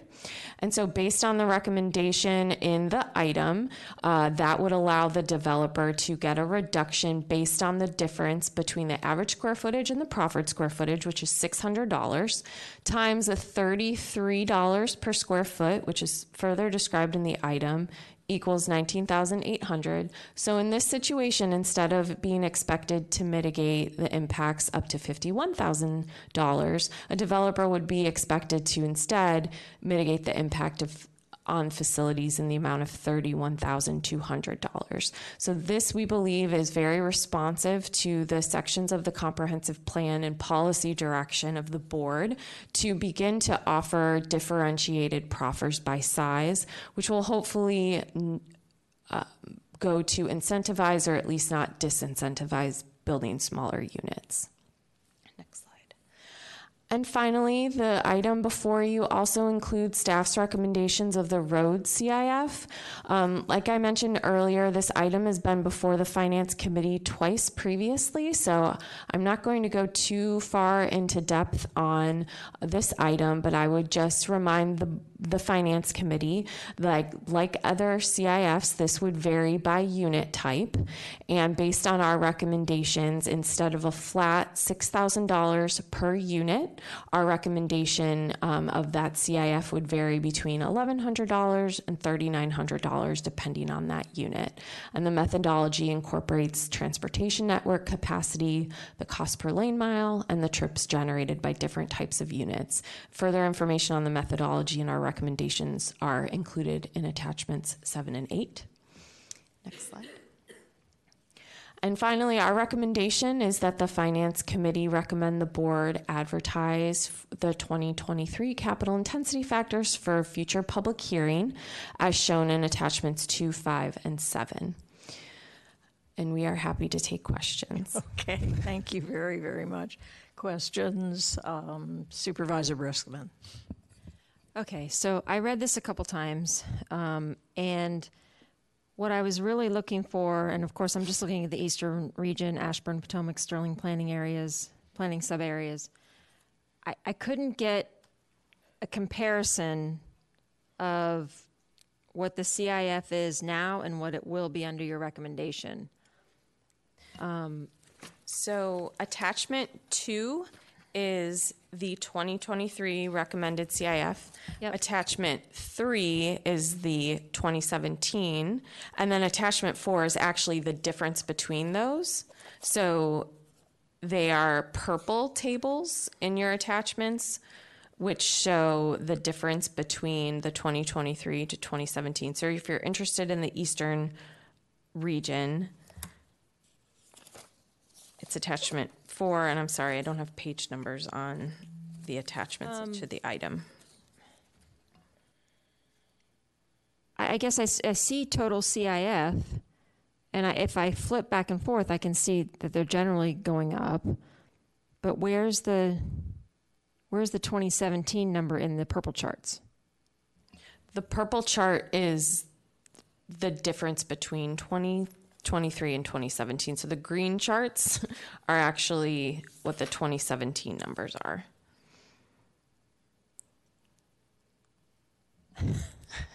So the blue charts are 2023, and Right. then the green charts are 2017. There's So no did- chart that has basically a total CIF, the last column, the total CIF for 2017 and the total CIF for 2023 next to each other. No.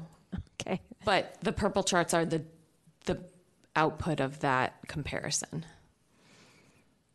So are you saying for a single family detached suburban, the difference in total CIF is 59,000? Yes. From 2017 to 20, 59,000 more or less? More.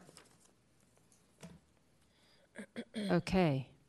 All right. Well, then I'm really glad we're offering the sliding scale. Yes.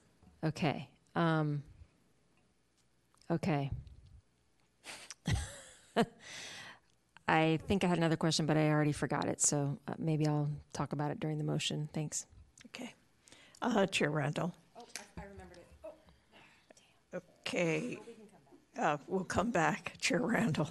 First, I want to I want to say to um, Mr. Turner and to Ms. Burke, you guys have done such amazing work on all of these numbers, and um, I appreciate it. Maybe now, Mr. Turner didn't have to call me every time he's leaving the FIC meeting and give me a report that I have not asked for and do not need. Maybe now that can happen, Mr. Turner.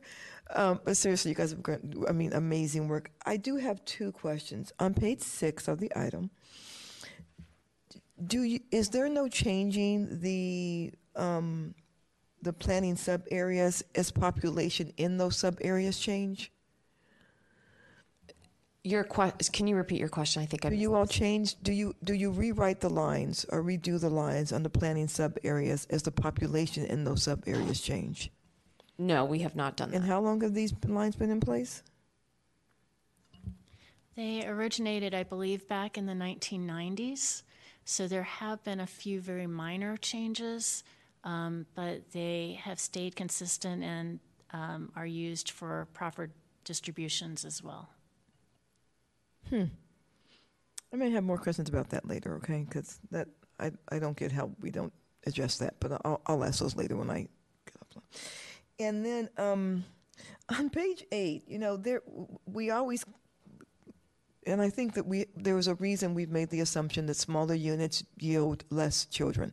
But this is the first time we would have had an urban policy area, and if you look at uh, other urban areas that actually have small units, they don't necessarily yield less children. It's just kind of the nature of the area that to have small small units but not yield but they still yield, yield the same amount of children so are we are we comparing ourselves in, in this urban policy policy areas to other and, and of course we're not urban like New York but we are which which generates plenty of children in small homes but we are urban you know, urban, more urban than we've ever been before in these areas. Where are we, are we, how sure are we of these numbers that these smaller units in the urban area will generate less children? That has been the experience of specifically Arlington County. They have a very similar approach to unit by unit analysis of children coming out of units. So we feel pretty certain that these are solid recommendations. However, these are recommendations that are more forward thinking Forward-thinking, than yeah, necessarily based on Loudoun's actual experience. Yeah, because we don't have an urban area yet. Exactly. So if So we need to, we can adjust these in the future. Exactly. Okay. We are meant to update this every two to four years, so we'll be able to incorporate those if we see something that's different. Okay, thank you very much, and thank you seriously for all your hard work. Thank you. Back to Supervisor Briskman. Thank you. Thank you for uh, humoring me. Something caught my eye in the presentation on page five, um, and that's where we're talking about the formula. And it says household size times facility cost per capita plus students per household times student co- school cost per student. So the school cost per student is that the entire cost for a student from K through 12? Or is that just the student cost for one year, which I think is, well, I'm not going to guess what it is. Is it for like the whole lifetime of a student? It's specifically related to the capital cost of school construction versus maybe what you're thinking of the nineteen thousand Yeah, I was gonna dollars per 17, but then I realized might be behind. Okay, so this is just basically infrastructure cost, not operating. Correct. Okay, all right, thank you. Uh, Supervisor Turner. Thank you, Madam Chair. On page 26 of the item, the purple chart that compares the, that gives the difference between the standard and the, and the differentiated. Um, If I'm reading this correctly, a multifamily attached uh, under the new process increases uh, by, the CIF by $3,021. And then if you look down at the urban multifamily attached, it increases that CIF by $30,800, except I thought urban multifamily attached was a new category, so how do we have anything to compare it to? So th- the comparison is in FY, in 2017, it's zero. Oh, got it. So it's basically. It's a new CIF, Intensive yes. factor 30,800. Yes. Gotcha. Thank you. All right, going to go to a motion. I move that the Finance, Government Operations, and Economic Development Committee recommend that the Board of Supervisors advertise the 2023 capital intensity factors for a future Board of Supervisors public hearing, as shown in attachments 2, 5, and 7 to the November 14th, 2023 Finance, Government Operations, and Economic Development Committee action item. Is there a second? Second by Supervisor Briskman. Any comments? All right, all in favor, please say aye. Aye. Any opposed, say nay. And that will pass uh, 401 with Supervisor Letourneau off the dais. Thank you both very, very much. Megan, you're probably going to have to hang around for budget items coming up, too. I think so. Otherwise, I would tell you to get out of here. But thank you. All right, we move on to item 16, the phase construction of the Route 7 and Route 690 interchange. Got Nancy, Mark, Jim.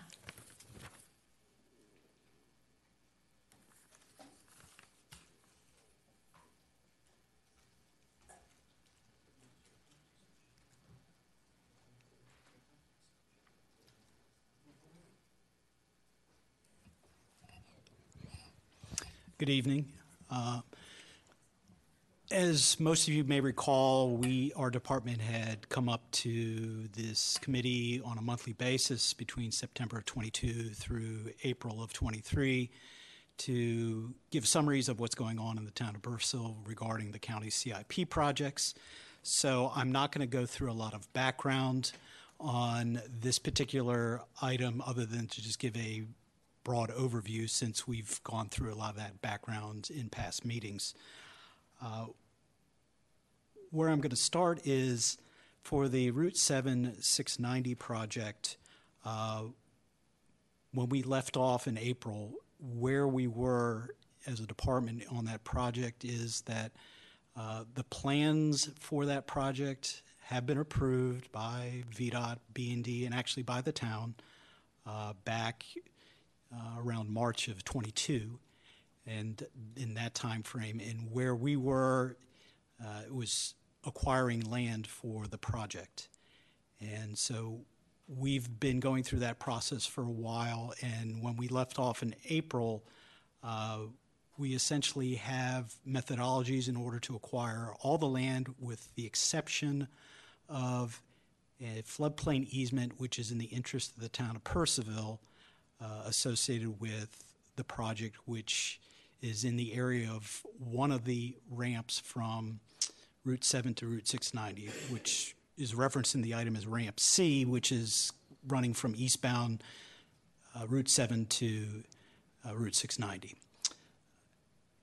in order to try to resolve that issue, uh, we had worked with town staff to adjust our plat associated with acquiring that land to break it down in such a way that all that we were going to make a request for was just to have that floodplain easement vacated by the town, and we removed the interest of the actual HOA from that one particular instrument to try to simplify that process. And we went through that in the spring of this year. And as part of that process, and it's similar to the way that the board also does things, is any kind of change in, in land dedicating to another entity, you would go through a public hearing process.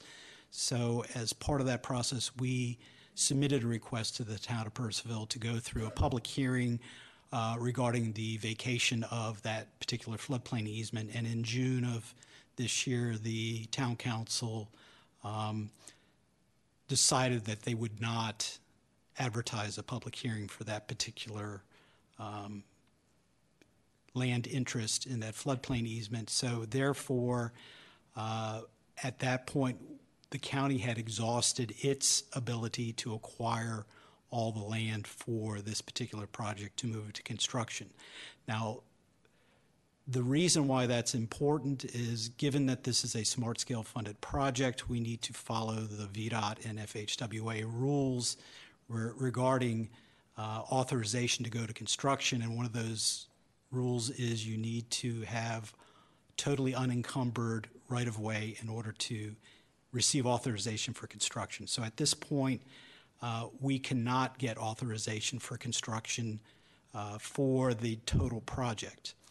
Uh, I will note, as was mentioned in one of the updates earlier this year, that uh, the county had petitioned VDOT to uh, assist or even potentially take on the land acquisition uh, task for the county, and we would get into, we would go into an agreement with them regarding that, and uh, VDOT at that time declined to uh, enter an agreement with the with the county to go forward on do land acquisition on behalf of the county. So that's where we were, uh, and that's kind of where we've ended up at around the June timeframe. Since that time, we've had ongoing discussions with VDOT on how can we continue with the development and construction of this interchange, uh, given this particular situation and the solution that we have come up with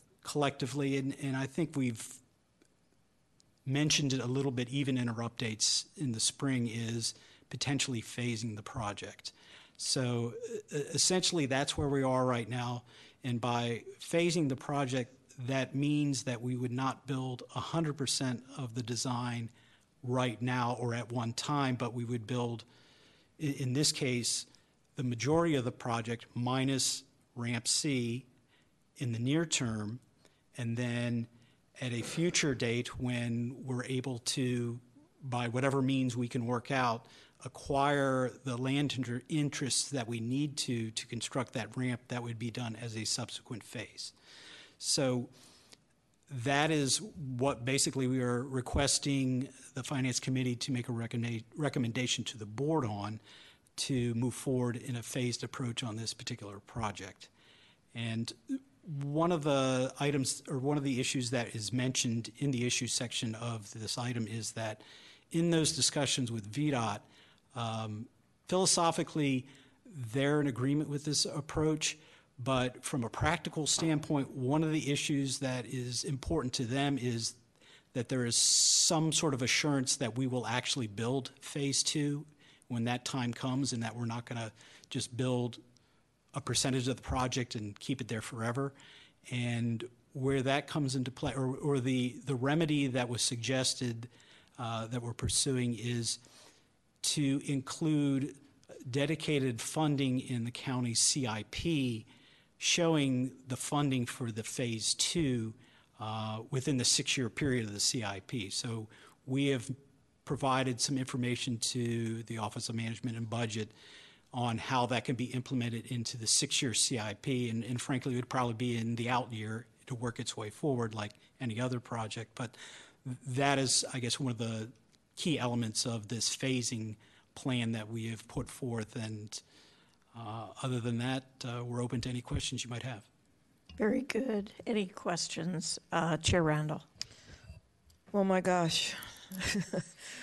um, first of all, I, I do know how how much you all have worked with the Purcellville town staff and how wonderful they were, and, and then the challenges that you found, not with the staff, but with the elected body. So I'm going to ask an incredibly unusual question because I never ask you all political questions from the dais, but it's going to be a little bit of a political question. Do you remember the vote count when when they decided not to do this? And I only ask because there has been an election since, and it is possible that the change on the town council itself may change the decisions that have previously been made. I, I don't remember. Okay. Because Okay, I that's know in some cases, one of the members would either abstain or he would vote, and that's why Yeah. I, I would have to go back and look. at the I'm gonna go. I'm gonna go check that myself because a new election may have um, changed the dynamics of, of the of the council itself. And my next question is an opinion question. Um, we there has been some discussion between uh, Mr. Buffington and myself and members of in of the community in Purcellville that perhaps a some type of a survey of the residents in the area to show what they might want um, could be helpful in moving the town council on this item. So I just want to let you all know that that's something that is being discussed. And then my last question, I think, is the most obvious. And obviously, you know, the phasing option is, you know, kind of the option that we have left to us because, you know, it's not the not what we want to do, but it's what it's what is available. Do we know um, the cost differential for the phasing option, depending on when and if Ramp C was was was that land, that land was acquired and Ramp, Ramp C could be built? Because I imagine it's it's less money to do everything kind of at one time than to do it in a, in, in this kind of piecemeal way. I, I would say, well, yes, that what, what you articulate is correct, that if you can do everything in one mobilization, it's obviously more cost-effective than doing it in two mobilizations. Uh, We, I, I would expect that, um, you know, because of delays of getting through this process, that the, the overall cost of building the interchange minus ramp C is probably very similar to what the cost was. Oh, okay. You think? You know, Okay. Okay. no, without the ramp C, and then, but coming in and doing the ramp C uh, at a later date, just that aspect, uh, we have roughly estimated being about another $3 million in 2023 money. And so, however that equates to whenever it's actually built, that, that's, that's the delta in construction cost. Now, in the item, we, we mentioned that because of this phasing, th- there is a need to redesign some of the elements, Right. Particularly drainage. Right. I mean, it's, it's not, you know, you don't see it above ground, but uh, a lot of the water that, or a lot of the drainage that was in the original design was going, some of it was going to that floodplain area, and basically we've re- had to redirect of uh, that, drainage. And so that there is a fairly substantial redesign process that we have, uh, are going through right now. And it is, is is listed in the item. Um, we came back to you and the board several months ago to get a contract increase in the neighborhood of like $970,000 just to go through uh, redesign, go through, in, in addition to just the design, we have to have, reevaluate our NEPA document, go through, reevaluate the smart scale funding, uh, scoring. Uh, so, so there has been a lot of reevaluation. We ha- had to go through, reevaluate all the traffic to ensure that by eliminating this one ramp, it's not going to create uh, significant new traffic issues both at this interchange as well as at 7287, which is also another active capital project. So uh, there, there's been quite an amount, quite a bit of reanalysis and new design work in order to implement this change. So you got the construction cost ad as well as the design ad. So I mean, right off the top, it's you know four million in twenty three dollars, and you know we're, we're still going through the review process with VDOT. So I mean Okay. that's a preliminary number. All right. All right, uh, Supervisor Briskman. You're good? All right. I'm going to go to a motion. I move that the Finance, Government Operations, and Economic Development Committee recommend that the Board of Supervisors approve phased construction of the Route 7 and Route 690 interchange, which removes Ramp C from the initial phase of construction and constructs Ramp C in a subsequent phase after land rights are acquired from the town of Purcellville. Is there a second? Second by Supervisor Briskman. Any comments? All right, uh, Chair Randall. So, for the purpose of, of um, having a parliamentary option, I'm going to vote no on this I- item. Not because I don't understand what we're doing and why and how much time this is taking and all that, but I want to take, for lack of a better word, one more run at the town council. Um, one, post-election, and two, if there is a, a, a study that is, a survey that is implemented um, to help the town council understand, well, encourage the town council to understand what their citizenry actually may want.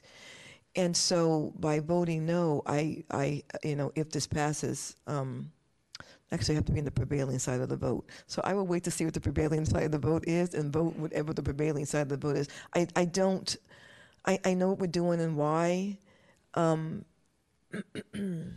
I, I wish we weren't here, and, I'm, and I know all of you wish we weren't here as well. And we, I hear it from, I know Mr. Buffington wishes we weren't here, and I hear it from um, my constituents who live in Purcellville that this is not what we want to do. So I, I need to vote with intentionality today, um, where, whichever side that might land on, that would allow me to bring this back if I need to, after having some further discussions with the Purcellville Town Council, um, and after looking at what their vote was when they decided not to include this or not to do the um, to do the easement, and perhaps if if one, if anybody who voted in that way has changed their mind since then, or two, if the election has changed anything, or three, if a survey that they see from their constituents would change anything, and so um, I, I support what we're trying to do and hope it's not necessary if I can take one more run at with Mr. Buffington. He and I can take one more run at trying to see if something can be done different. 'Cause I, I think this this vote was done in June from the from the town council, right? That was that's when that was. Correct. Okay, yeah, that was that was a while ago, and and I I am hearing different things. I am hearing a different different messages coming out of the town council right now. So um, I'm going to I'm going to vote on whatever the prevailing side of this vote is, so that I can bring it back if I have to, um, and and and hopefully maybe we don't have to do it this way. Does that make sense? Yeah. Okay. I know you all are tired of this. I get it. I'm look, I am looking at your face. I get it. But, but I'm gonna try to make one more run though. Okay. All right. Thank you. Supervisor Saines, did you have something? Well, I just wanted to point out to the chair, because I know you mentioned the, the election's only one member changed. I know one member changed, but if it, w- if, if it was a one-member vote, then one member is all it. I don't know, the- I don't know the vote number. It wa- It was not. a Darn. vote. But, but I admire you for trying again, so go ahead and do your thing. I admire you for trying, so good luck to you, Mr. Buffington, but I admire the, I admire the effort. All right, all in favor, Chair, please. uh, Oh, if I may. yes. So if there is some concern with the committee, we can always keep this in committee until December if you would like to do that. Let's, but we let's can- get a read before we vote then. Um, Vice Chair Saines, are you inclined to vote yes? I was prepared to vote tonight, yes, for it, but if we want to hold and, Well, let me, let me see. back, Uh, I'm fine with that. Supervisor Briskman, were you inclined to vote yes? Um, yes, but I will go with the prevailing mood of the board if we want to. I'm inclined to vote yes, so that would be, the prevailing vote would be yes. Does that reassure anybody? Vote yes to do what? To pass it tonight or to To keep it pass, in the- committee? to pass the motion tonight. No, I would, I would, I would want to, it, what do we lose by keeping this in committee for one, Yeah, is there, one month? So, so next week's Thanksgiving? Your next, next committee is going to be December 13th. Nothing's going to happen with this if you keep it until December Finance Committee. yeah, let's just keep it one, I would say let's just keep it one more meeting and give the chair and I agree. Buffington an opportunity. All right, so am I hearing go forward with the vote then? No, no, I'm Or saying not? You're saying, Keep it in committee, give All them an right. opportunity to do their outreach one last time and. Okay. And bring it back in December. all right. Um, Mr. Hemstreet, do you need a vote of any sort then? I think you need to withdraw the motion that's on the table. Yeah, if there's nothing on the ta, if there, yeah, if the motion's withdrawn, then we'll just bring it back. I'll withdraw the motion. Does my second? That's one- fine. Okay, we're withdrawing the motion then. This will stay in committee. Thank you all very much. All right, we move on to item number 17, Route 50 Corridor Improvements Project, proposed scope changes, adjustment to program funding, and capital improvement program amendment.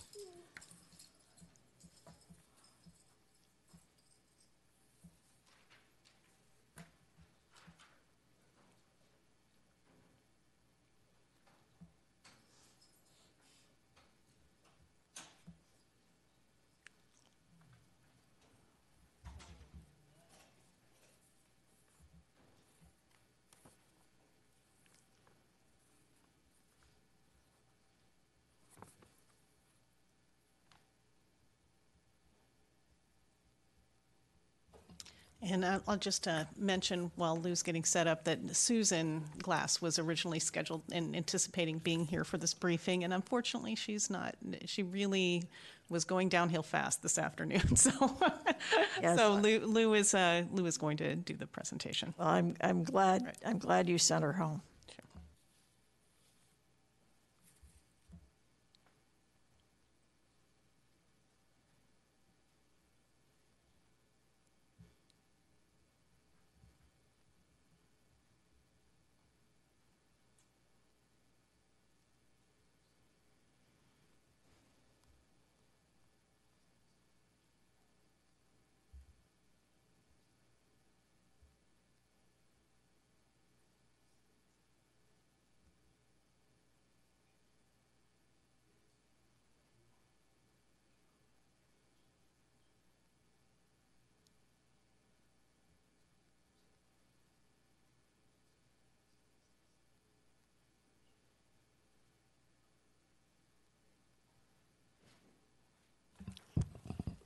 Thank you, uh, Madam Chair, for your patience there.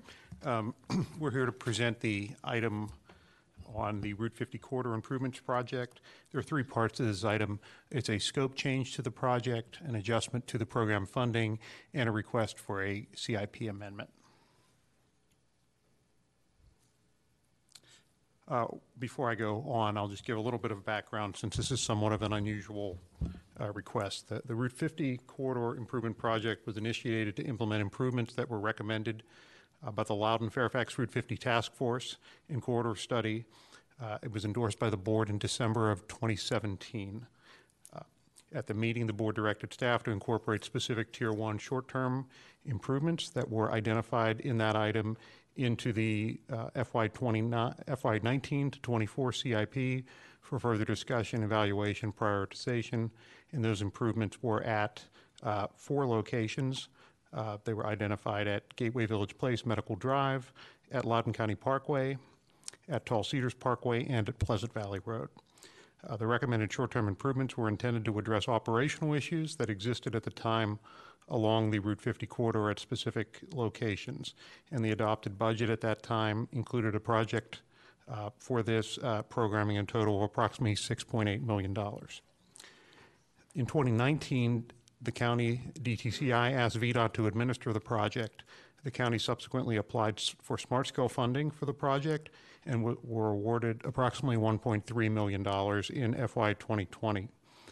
The project also received approximately $3.9 million of federal highway infrastructure program funding, and a portion of those funds were later swapped for some regional surface transportation funding due to some time, time, uh, timing uh, commitment um, limitations.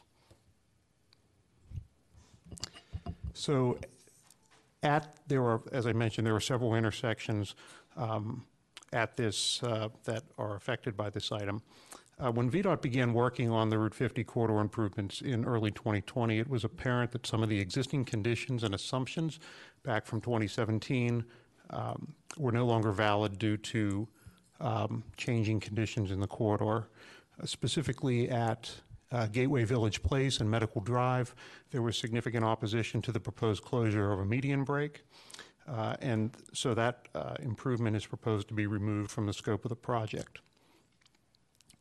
Uh, The next uh, intersection at Route 50 and Gum Spring Road, as you may recall, that was a T intersection, but since that time, uh, the Arcola Boulevard was proffered and developed by um, entities north of Route 50, and that significantly changed the forecasting, forecasted travel patterns, and the uh, intersection is essentially a different location than, than it had been back in 2017. Uh, When Arcola Boulevard is completed, it'll provide more direct access to the north and east to Loudoun County Parkway and Route 606, and significantly change travel patterns. Uh, And then lastly, because of that, the original scope also uh, uh, had improvements to the Route 50 Loudoun County Parkway intersection to um, extend those turn lanes, the dual left turn lanes, to extend those. Uh, Because of the anticipated travel pattern shift, those are uh, requested or proposed to be removed from the, from the project. Finally, two other intersections at Tall Cedars Parkway, there was a free-flowing right turn lane onto eastbound Route 50. Uh, That has been removed due to a conflict with the entrance to the Pleasant Valley Church slightly to the east of that location. And at the last intersection, part of this at Pleasant Valley Road, uh, there are no changes. There will be a, uh, a fourth uh, westbound auxiliary lane added uh, from just prior to Pleasant Valley Road, and that lane would drop at Tall Cedars Parkway.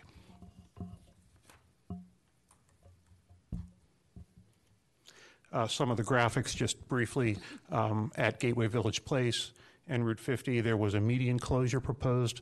That is no longer the case and proposed to remain as a traffic signal. At Gum Spring Road and Route 50, uh, there was a free flow right turn proposed.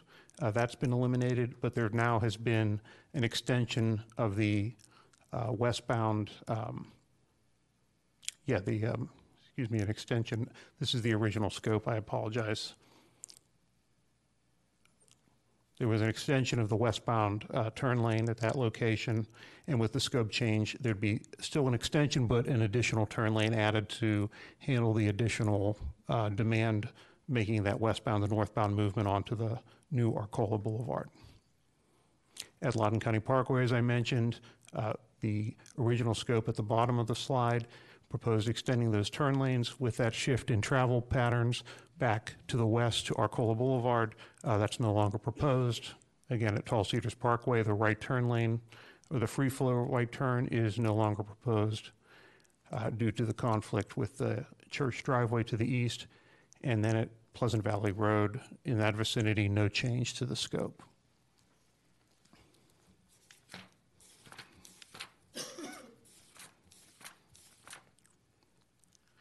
So the second part of this item is the proposed adjustment to program funds. Uh, There are approximately $1.3 million of smart scale revenue that were programmed for the project, and that needs to be considered by the board because it is subject to the Commonwealth Transportation Board policy. Specifically, if smart scale revenue is retained on the project, the CTB's policy prohibits the county from seeking additional smart scale for any improvements to intersections that had previously received the funding for two additional funding cycles after completion of construction. So in this case, if we were to retain that $1.3 million, we would not be able to apply for smart scale funding until 2034 and wouldn't receive that funding until 2038, assuming a 2029 completion of these short-term improvements uh, that are being discussed here. And finally, the last part of the item is a budget adjustment. Um, And per the agreement the county entered into with VDOT, uh, we're obligated to provide VDOT with, with the local funds for the project that were agreed to. Uh, The county established two capital project accounts, and approximately $230,000 was expended for staff salaries, and we're requesting a budget adjustment to move those funds back uh, to the um, CIP contingency. That concludes the presentation. And- And if I might add, just for a moment, if you could go back to slide 10, I just wanted to add for the uh, committee's benefit, uh, what we are recommending is the return of those smart scale funds so that we could be eligible. I Ah, just wanted to emphasize that. We- We're recommending that return so that we can be eligible for more. Very good. Okay. I'm going to go to a motion. I move that the Finance, Government Operations, and Economic Development Committee recommend that the Board of Supervisors approve the scope changes presented in Table 1 of the November 14th, 2023 FGO EDC action item. I further move that the Finance, Government Operations, and Economic Development Committee recommend that the Board of Supervisors approve the proposed adjustment to the program funding presented in Table 3 of the November 14th, 2023 FGO EDC action item, and direct staff to notify the Virginia Department of Transportation to resend the $1,292,500 of smart scale revenue allocated to the Route 50 Corridor Improvements Project. And I further move that the Finance, Government Operations, and Economic Development Committee recommend that the Board of Supervisors approve the amendment of the FY 2024 CIP by authorizing the execution of a budget adjustment to move $229,711.04 from the CIP contingency account to the Route 50 Corridor Improvements Project in the Capital Projects Fund. Is there a second? Second by Supervisor Saines. Any discussion? Chair Randall. Wow, first of all, I just really don't like giving back smart scale money. It's just painful. Um, but just to be clear, with the the, the CTP CTB regulations, and and, we, and you're right, we should give it back for, for all the reasons we just said. It would if we didn't give it back, it would only be on this project, right? Yes. Okay, all right. But yeah, we have to we have to yeah. Thank you. All right, all in favor, please say aye. Aye. Any opposed, say nay. And that'll pass 401 with Supervisor Letourneau off the dais. Thank you all very, very much. Uh, Item 18, Fast Track Commercial Incentive Program Update. That's Buddy. Hey, Buddy.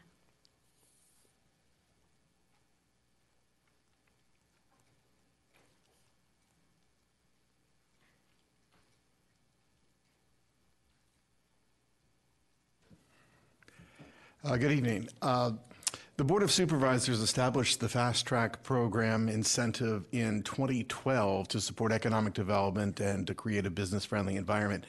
The incentive has been instrumental in attracting billions of dollars in investment over the last eight, uh, 11 years. Fast Track brought in 42, 43.22 billion of investment and 17,258 jobs to the county. Um, the time to market is critical for all businesses, and uh, the delays often will mean financial losses. Fast Track has been a significant competitive advantage for us and has been copied by a lot of other communities around us. Uh, Fast Track program is a team effort involving coordination between seven county agencies. This includes multiple divisions uh, in uh, building and development, the Department of Transportation and Capital Infrastructure, Planning and Zoning, Loudoun Water, and VDOT. Our partners in B&D, especially Betsy Smith, Anita Tierney, and Zeb Foltz, have been exceptional. Today, to be eligible for fast track, projects must be either allowed under the zoning ordinance as by right without requiring board approval or have obtained all required legislative approvals. Historically, fast track projects have received final approval in an average of five months compared to nine months for non fast track projects. As the program has expanded and resources have been stretched, approval times have been increasing due to limited land availability uh, and some of the challenges that come with the land that remains. At the board's direction, DED, B&D, and county administration have reviewed the program and process and have made a few recommendations that you'll see in your item. Amongst them, uh, evaluate all projects for alignment with the 2019 general plan by reviewing the core, complementary, and conditional uses within each place type before recommending inclusion in the fast track program. Revise timelines to be more realistic given current conditions. Uh, fast track programs should uh, be, a project should be held to a higher standard. Um, consider removing projects from the program if they do not meet the timelines unless there are extenuating circumstances. Uh, we've put more some more details in the item in points 2A and B on page 3 of that item. And re-implement a project review after completion. Uh, this was previously done and proved beneficial for all parties involved. Uh, we've kind of gotten away from it over the last uh, few years due to workload, but I think that we should bring that back. Uh, finally, review and, and, analyze the program to rec- recommend changes to the board regarding structure and staffing. Uh, this may involve a dedicated fast track team. It's something that uh, we've been talking about. Uh, or additional staff support. Uh, the original program was designed for 15 projects a year, and we consistently exceed that number. And that does not include uh, the school programs or other v- VDOT or board priorities. So um, with that, uh, I'm happy to take any questions. Very good. Okay, Chair Randall. So not much so much a question as a, as a statement. So, you know, th- these fast track applications in your department, these things pay for themselves when they we get them through. So, you know, as we get ready to walk into the new budget season, I'm really happy that we're looking at the staffings around this, and if there needs to be a, you know, fast track team, fast track department, whatever we need, because, you know, it, by not doing it, we would lose out on revenue. So I'm I'm really happy that that's going to be part of the recommendations. So thank you. Thank you. Very, okay. I'm going to make the motion. I move that the Finance, Government Operations, and Economic Development Committee recommend that the Board of Supervisors approve the changes to the Fast Track Incentive Program as described in the November 14th, 2023 Finance, Government Operations, and Economic Development Committee action item. Is there a second? Second by Supervisor Briskman. Supervisor Briskman, did you have some questions? I just wanted to thank uh, Buddy for looking at this. I think that we've been talking about it for a little bit. Um, and uh, I, I, would certainly um, support a team that does just this if they would have enough work, but I think they would. Mm. So, yeah, thanks for the recommendations. Very good. Uh, Supervisor Turner. Uh, thank you very much. Um, the item number, uh, the sub bullet one in the recommended changes, I just want to highlight the fact um, I had uh, several discussions with county staff and Mr. Rizer. Um, no, what this does is it says if you get an application that is a mismatch because our comprehensive plan and our zoning ordinance don't align.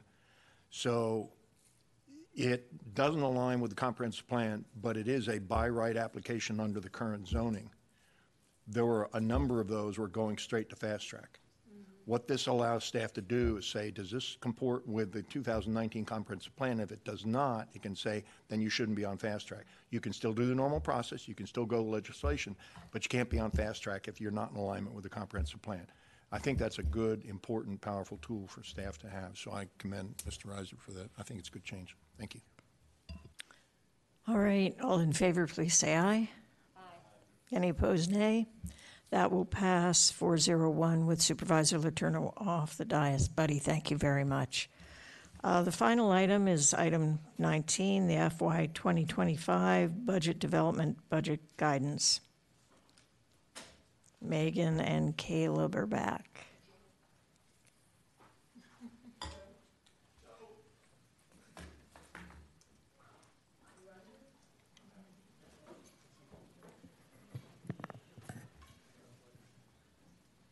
Not going to stay for the scintillating budget guidance? Supervisor Turner? Can't leave fast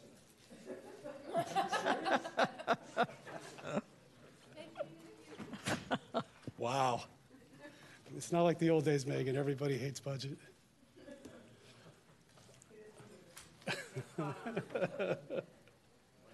We're ready. Uh, Thank you, uh, Chair Umstattd and uh, committee members. Uh, I think at this point, we've briefed all the Finance Committee members. The presentation I'll give is uh, very similar to the one that we did during your individual briefings. Uh, Our budget guidance is really designed for the continuation of the current body's uh, term and the things that you've been doing during your term and then continuing into FY25. So the item you'll see tonight is very, is really represents a continuation of the, of the work that the current board has been doing uh, into the next fiscal year. So the overall for Loudoun County, our economic outlook remains positive. Uh, there are some indications out there that, uh, that there could be a recession over the next year. Uh, most, of, most of the economists and, and those that predict those things who have been wrong for the last uh, year 18 months, I'll point out, but uh, there still is probably a, a better than average chance that we'll see some type of recession in the next 12 to 15 months, and the overall predictions are that it'll be relatively short and shallow.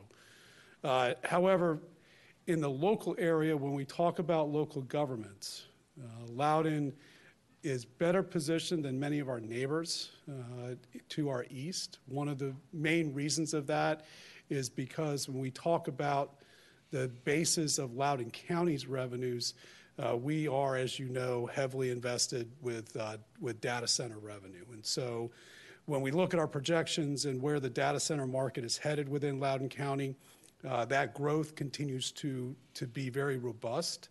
And it is a key reason why uh, the county has been able to uh, do the things that we've been doing over the last few years.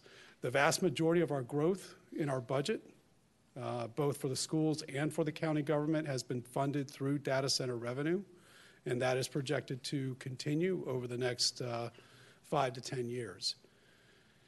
Uh, when we look at uh, communities to the east of us, so Fairfax County, Arlington County, uh, Washington, D.C., um, Alexandria, uh, and then the Maryland jurisdictions. When we look at local government, local government is heavily funded by property tax. Those many of those jurisdictions I just mentioned, a lot of their property tax is a high percentage commercial. That commercial is heavily uh, office product, and so what we're looking at for those areas is potentially a downturn because of what has happened with remote work, what has happened with uh, the failure of the federal government to return to, to work, uh, which is starting to be seen and make itself known in their in the ways that those counties make money. Now, economic activity is still there, so what we're talking about is very specific to the revenue stream that those localities depend on in order to fund their operations. So for the for Loudoun County, because our commercial property mix is uh, heavily data center, we are not going to see those same influences that uh, those jurisdictions to the east of us are going to have. So I do need to make sure the board understands that our forecast for real and personal property, which is 72, 75% of our revenue base, uh, is heavily dependent on data center.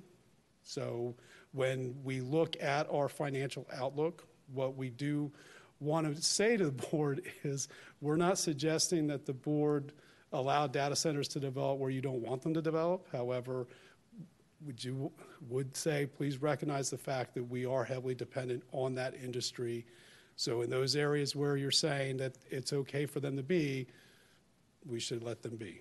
Um, now, having said that, we have established over the last few years several tools that kind of mitigate the risks that are inherent in our revenue mix. So, we've talked a lot over the last three years about personal property taxes coming from data center or computer equipment and how that is a depreciating revenue source.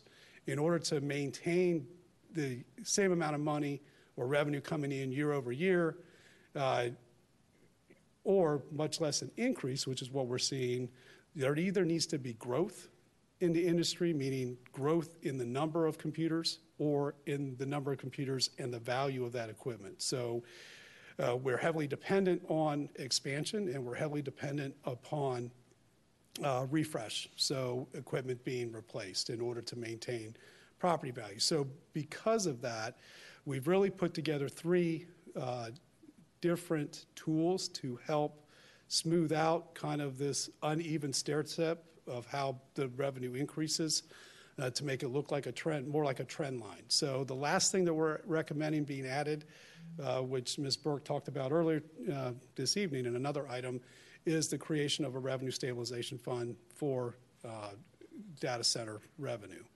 Uh, we also uh, would recommend that we continue to lower the personal property tax rate as we see incredible, or what I would say, exponential increases in personal property tax revenue from computer equipment, and then also continue to maintain a ratio of real property to other taxes of somewhere around 50 to 60 percent. So those are kind of three tools that we're using to even out uh, the impact of, of data center uh, revenue to our overall portfolio. So, what we're recommending for FY25 for guidance is that you provide me direction to prepare the budget at the current real property tax rate of 87 and a half cents. So if you look at the, the screen that the scenario that we're recommending that you give direction on is kind of in that red box, which would be a real property tax rate of 87 and a half cents was the current rate now, because of the growth in the personal property tax revenue, we are also recommending that in tax year 25, or the second half of, of the fiscal year, that you would lower the personal property tax rate to $4.10. That's correct, right? So 415 in the first half and then 410 in the second half. Uh, what that res- would result in is the growth of those revenues that you're seeing on the screen, Total change in revenue would be in an increase of about $218 million. Now, uh, what that does for us is that that'll fund the majority of the county needs that we that we're aware of at this time, and the majority of the school division needs that we're aware of at this time. Uh, the other thing that we put up there, just for uh, comparison purposes, is the new revenue that would be generated at the equalized rate. So right now, we would project the real property equalized rate to be about 83 cents. Now, in order to maintain that ratio of real property uh, for your revenue for your portfolio at somewhere around 50 percent, that would require a lowering of the real of the personal property tax rate in the second half of the year to three dollars and sixty cents. So that generates about 98 million in new revenue year over year. Uh, when we run through all of our ratios, uh, that does not generate sufficient revenue to cover uh, projected pay increases and uh, base budget increases on the county side. So we would be uh, recommending some reductions to you if you were to ask us to go to the equalized rate. So for that reason, we're not recommending that as a scenario. Uh, the recommended rate would allow us to prepare a budget that, as I said in the beginning, would continue uh, the kinds of things that this board has, has been doing during your, during your current term. When we talk about expenditures, so we talk about revenues, we talk about expenditures. Uh, the CIP at this point, we know we can cover uh, all of the existing projects that are in the CIP, and then there is capacity for us to add some additional projects. So at this point, the CIP looks to be in, in fairly good shape, um, and we will be able to continue uh, the program uh, with all of the existing projects that you have, uh, and including some that you have said are important for us to, to add with the additional two years that come into the CIP uh, with this, this budget. Uh, for pay and benefits, we have budgeted um, our assumptions consistent with FY24. So for FY24, what we were looking at is what we have implemented, the board implemented or approved was uh, overall um, 6% pay increase for fire and rescue and general employees, and then an overall 9% increase for law enforcement. So at this point, we know that number is, you know, is around $30 million that exists in this current uh, recommendation. There are some adjustments that I know the board is looking at uh, as part of the collective bargaining process. Uh, at this point, I think we, we believe we'll be able to cover what has been part of the board discussion within the tax rate that's the current tax rate that we're recommending. Uh, we'd also be able to cover our base budget increases. Uh, base budget makes up makes about is made up about two different categories. One is annualization of of current programs that have been started during the year, as well as uh, increases in contracts and um, impacts of inflation to products and things of that nature.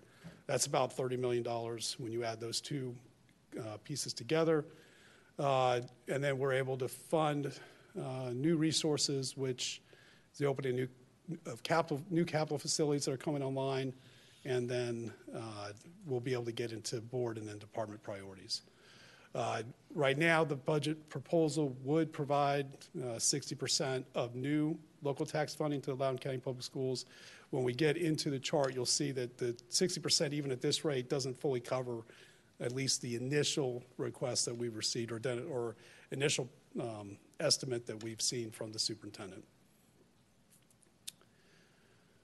So this chart gets into the specific numbers I just talked about. So the first thing we always fund is uh, debt service or additional debt service, uh, CIP costs. Uh, the housing increments, so this is just a variance table, so that's the increase of the half penny based off the increase in overall value for housing. Uh, if you recall, for LCPS, we did provide them 16.3 million in, uh, FY 22 year, FY 23.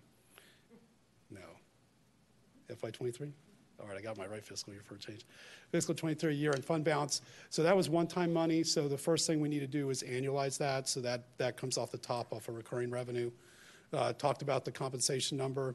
The base budget adjustments are those next two rows, so you would add that 16.5 and 15.7 million together, so it's a little over 30 million uh, for base budget adjustments. Right now, today, uh, we've received over $42 million in department and uh, board and um, uh, new opening or capital facilities opening requests. Uh, the board traditionally funds uh, somewhere around 20 to 30 million dollars. So I don't know that you'll see all of those requests within this guidance, but uh, you know, to just give you an idea of where you've been traditionally, uh, you got about 10 million or so in in capital facilities opening, and then another 12 to 15 million in department requests and board priorities. Uh, as you can see, the LCPS initial number is an increase of 131 million. Uh, that is a little bit higher than what we've been seeing in the past, but keep in mind that because of the size of their budget, just to cover their pay increases is about $70 million, right? To just kind of put that number in context, so just pay increases for LCPS is about 70 million. And then when you start covering their base budget adjustments and stuff like that, you're we're getting close to, to 95 to 100 million just with uh, you know year over year changes. Uh, so the 131 would, rec- would, would include those things plus perhaps some new programs that they want to propose, uh, opening of additional schools or new schools that, that will come online, all that would be above that base budget adjustment. So when we put this together, um, you see the numbers that are on the chart. Uh, we have about 156 million after we net things out in that of funds that are available to go towards the expenditures I just talked about. That breaks out to about 94 million in new money for the Loudoun County Public Schools. That is against uh, the 131 million that they've uh, identified initially. So uh, we know that these numbers will get a little bit better when we come back to you for final guidance if you approve the 87 and a half cents. Tonight, we'll come back for final guidance with the board uh, in January. Um, and these numbers will be a little bit better. But for right now, we think we can work with these numbers. The issue that we'll have, the concern we'll have is really uh, where does the board want to end up with the public schools funding? Uh, I know, we think right now we'll be, we'll be just with the current tax rate, probably a little better than 100 million. So, uh, so that's why we're comfortable with this number if the, if the finance committee is willing to recommend it. Um, It's the last chart, right? So that is the presentation. Um, Staff and I can take questions. Uh, We can, Okay. All right, any questions? Chair Randall. Thank you, uh, Mr. Hemstreet and everyone. So this, um, I, I- need to spend more time digging into the LCPS request and why it is this high. You know, I, I, I'm not one of those people that believes that you have to just always compare the request to the students, to the student population, if it falls or if it rises, because there's other things to be um, taken into consideration. And as you said, the vast majority of that money is, is uh, uh, salary and benefits for our educators, and they certainly deserve it. At VACO, one of the things that was talked about in some detail was the JLARC study that came out, and the JLARC study that showed that Virginia um, um, is, is- falls toward the bottom of the um, states overall in education funding, and that we fall below West Virginia, we fall lo- below Kentucky, and for each child, it's about nineteen hundred dollars that we, we probably should be putting into each each student. Um, one of the things that was talked about in length is that, you know, when the school system, a school system needs or is talking about money, they always, for obvious reasons, comes to the board of supervisors or a board of supervisors, and there's it, there's rarely time when they go to the general assembly members, which is why I, I actually want to would like to see the new school board at the ledge meeting with the general assembly members to have this discussion of, yeah, sure, let's talk to us, but let me introduce you to, you know, to your state delegates and state senators as well, um, and so you know, is it is it possible because you know we don't we don't the supervisors we don't and we shouldn't have the relationship with Dr. Spence that you do. That that relationship is really for our you know for me to have with the school board members. Um, all nine of them are new. And so there are just some things that they won't be able to answer. No, normally they could, but they won't be able to answer. Uh, is it possible, before we get kind of deeper into these discussions, to have a discussion with Dr. Spence through you or in any way about the um, about the school cost that we're looking at right now? I just want to I want to know that I know that I know that I understand wh- why that request is so much higher than, or, or not so much, but higher than it has been in the past. Um, he, of course, is new. Maybe he's trying to do some new things we just don't know about that we really support. But how can we have some, you know, maybe, you know, some time with him to, to understand what, what that request is about? Because it is, it, it is, it is quite significant, and I don't know that any new, new incoming school board member would be able to have that discussion. yeah. Thank you. So I think it's attachment one to tonight's item does provide, we did attach the, the memo that we received from Dr. Spence. So he does kind of outline where his request is coming from. Um, I, I sorry. Or And what, it- what is, com- what the components are, a lot of it is salary and benefits of existing staff. The, you know, he does have a range for enrollment growth of zero to 23 million. So that's what we're saying. It- Right now, the projection looks like enrollment growth being relatively flat. So if that were zero, then they're closer to 113 million. Mm. And so now, as we just talked about in the slide, you know, so we're I going to thought be it was very actually close. negative 12, so zero is good. I thought it was actually a negative 12 enrollment difference. Right, but that, yeah, so this far out, if we assumed it was zero, then he's going to be somewhere around 113 million, Okay. right, off of that. If we're correct in where we think the guidance is going to end up, you're going to be, we think you'll probably be within $10 million of that at the current tax rate with the guidance, for example, right? So we're still, uh, you know, this is November, or middle of November, so we're still a little far out to get our numbers too exact. But that's why when we look at where we think he's going to be, and we look at where we think our revenue numbers are going to end up, we think current tax rate, if you give me guidance there, we can kind of put the budget together around that and kind of accomplish everybody's needs. Now, we'll come back in first meeting in January with final guidance. We'll have better numbers from him. He'll be closer to his proposed budget. Uh, I think he's already talked with the CIP, or he might be speaking tonight. He is talking with the school board tonight around their CIP proposal, um, which will be finalized. So, you know, capital is starting to come together for both of us, and then um, we think we're going to end up being pretty close to. That's a long-winded answer to your question, Chair Randall, but that's that's where that's why we think we're we're we're going to be okay at the current tax rate. Vice Chair Saines. Uh, Thank you. Thank you for the presentation, Mr. Hemstreet and staff, for all the work you're doing on this. I was just going to simply say the, you know, you put it in your, your PowerPoint, you have equalized tax rate and current, s- current rate scenario. I was just going to say the equalized tax rate is a non-starter with me, so, because you look at the numbers, you get your update, for your briefing from staff in advance.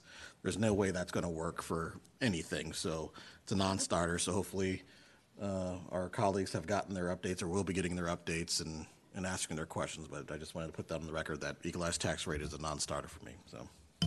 Okay, uh, Supervisor Briskman. Thank you. Um, so I feel like in previous years, we had to decide about funding board priorities.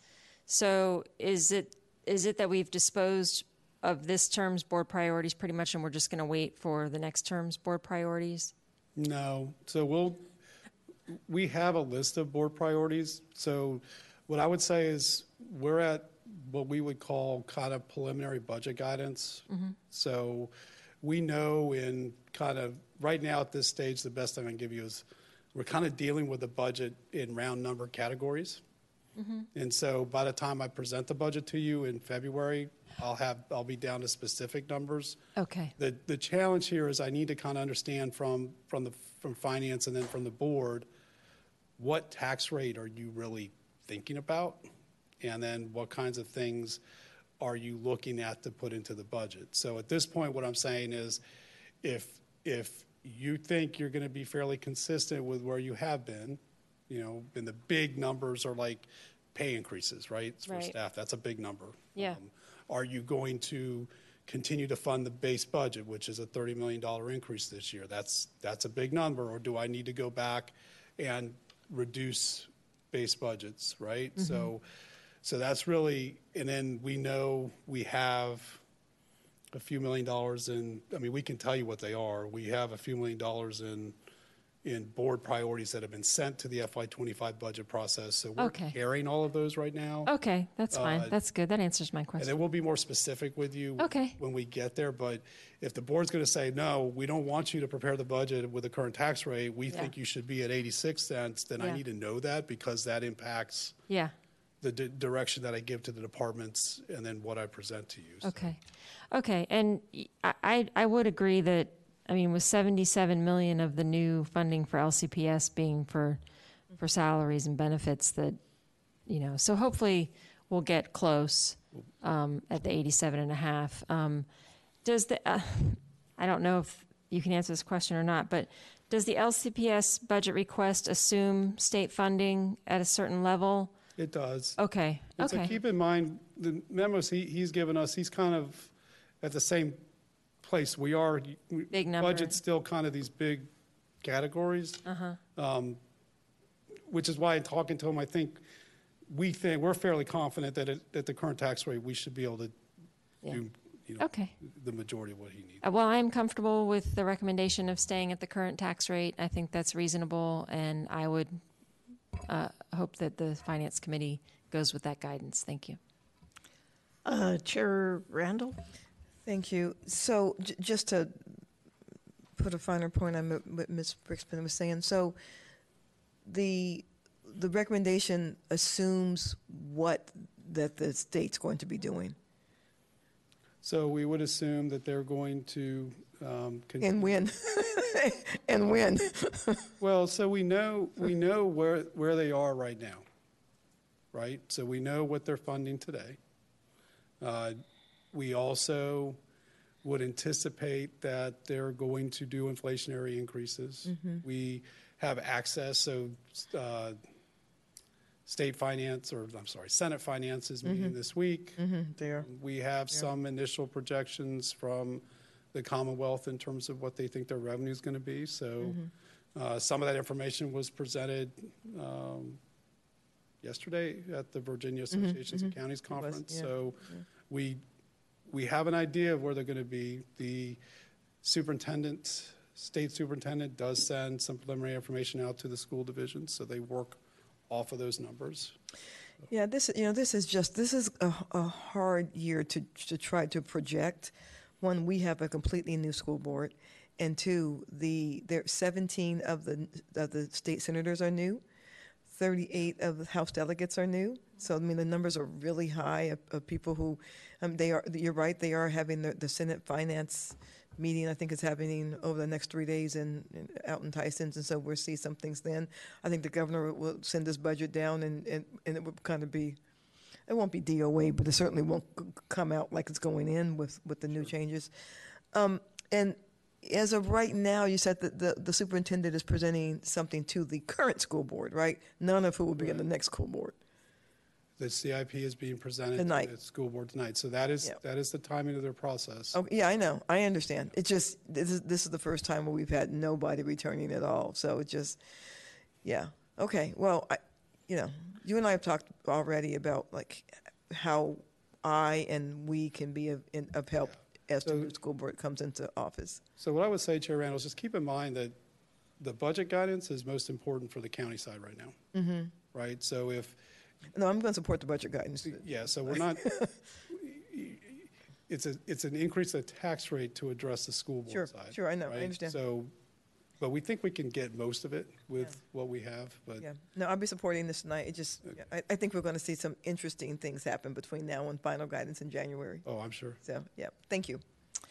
All right. I move that the Finance, Government Operations, and Economic Development Committee recommend that the Board of Supervisors direct the county administrator to prepare the FY 2025 proposed budget at the current real property tax rate of 87 cents, which approximates the tax rate that would fund county compensation, base budget, the opening of new facilities, and the most critical new resource requests and sufficient year-over-year funding for Loudoun County Public Schools with additional expenditure options for the board's consideration at higher real property tax rates. Is there a second?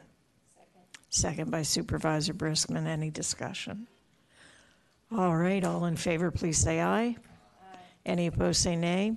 That'll pass 401 with Supervisor Letourneau off the dais. With no further business to conduct, I call this Finance, Government Operations, and Economic Development Committee meeting adjourned.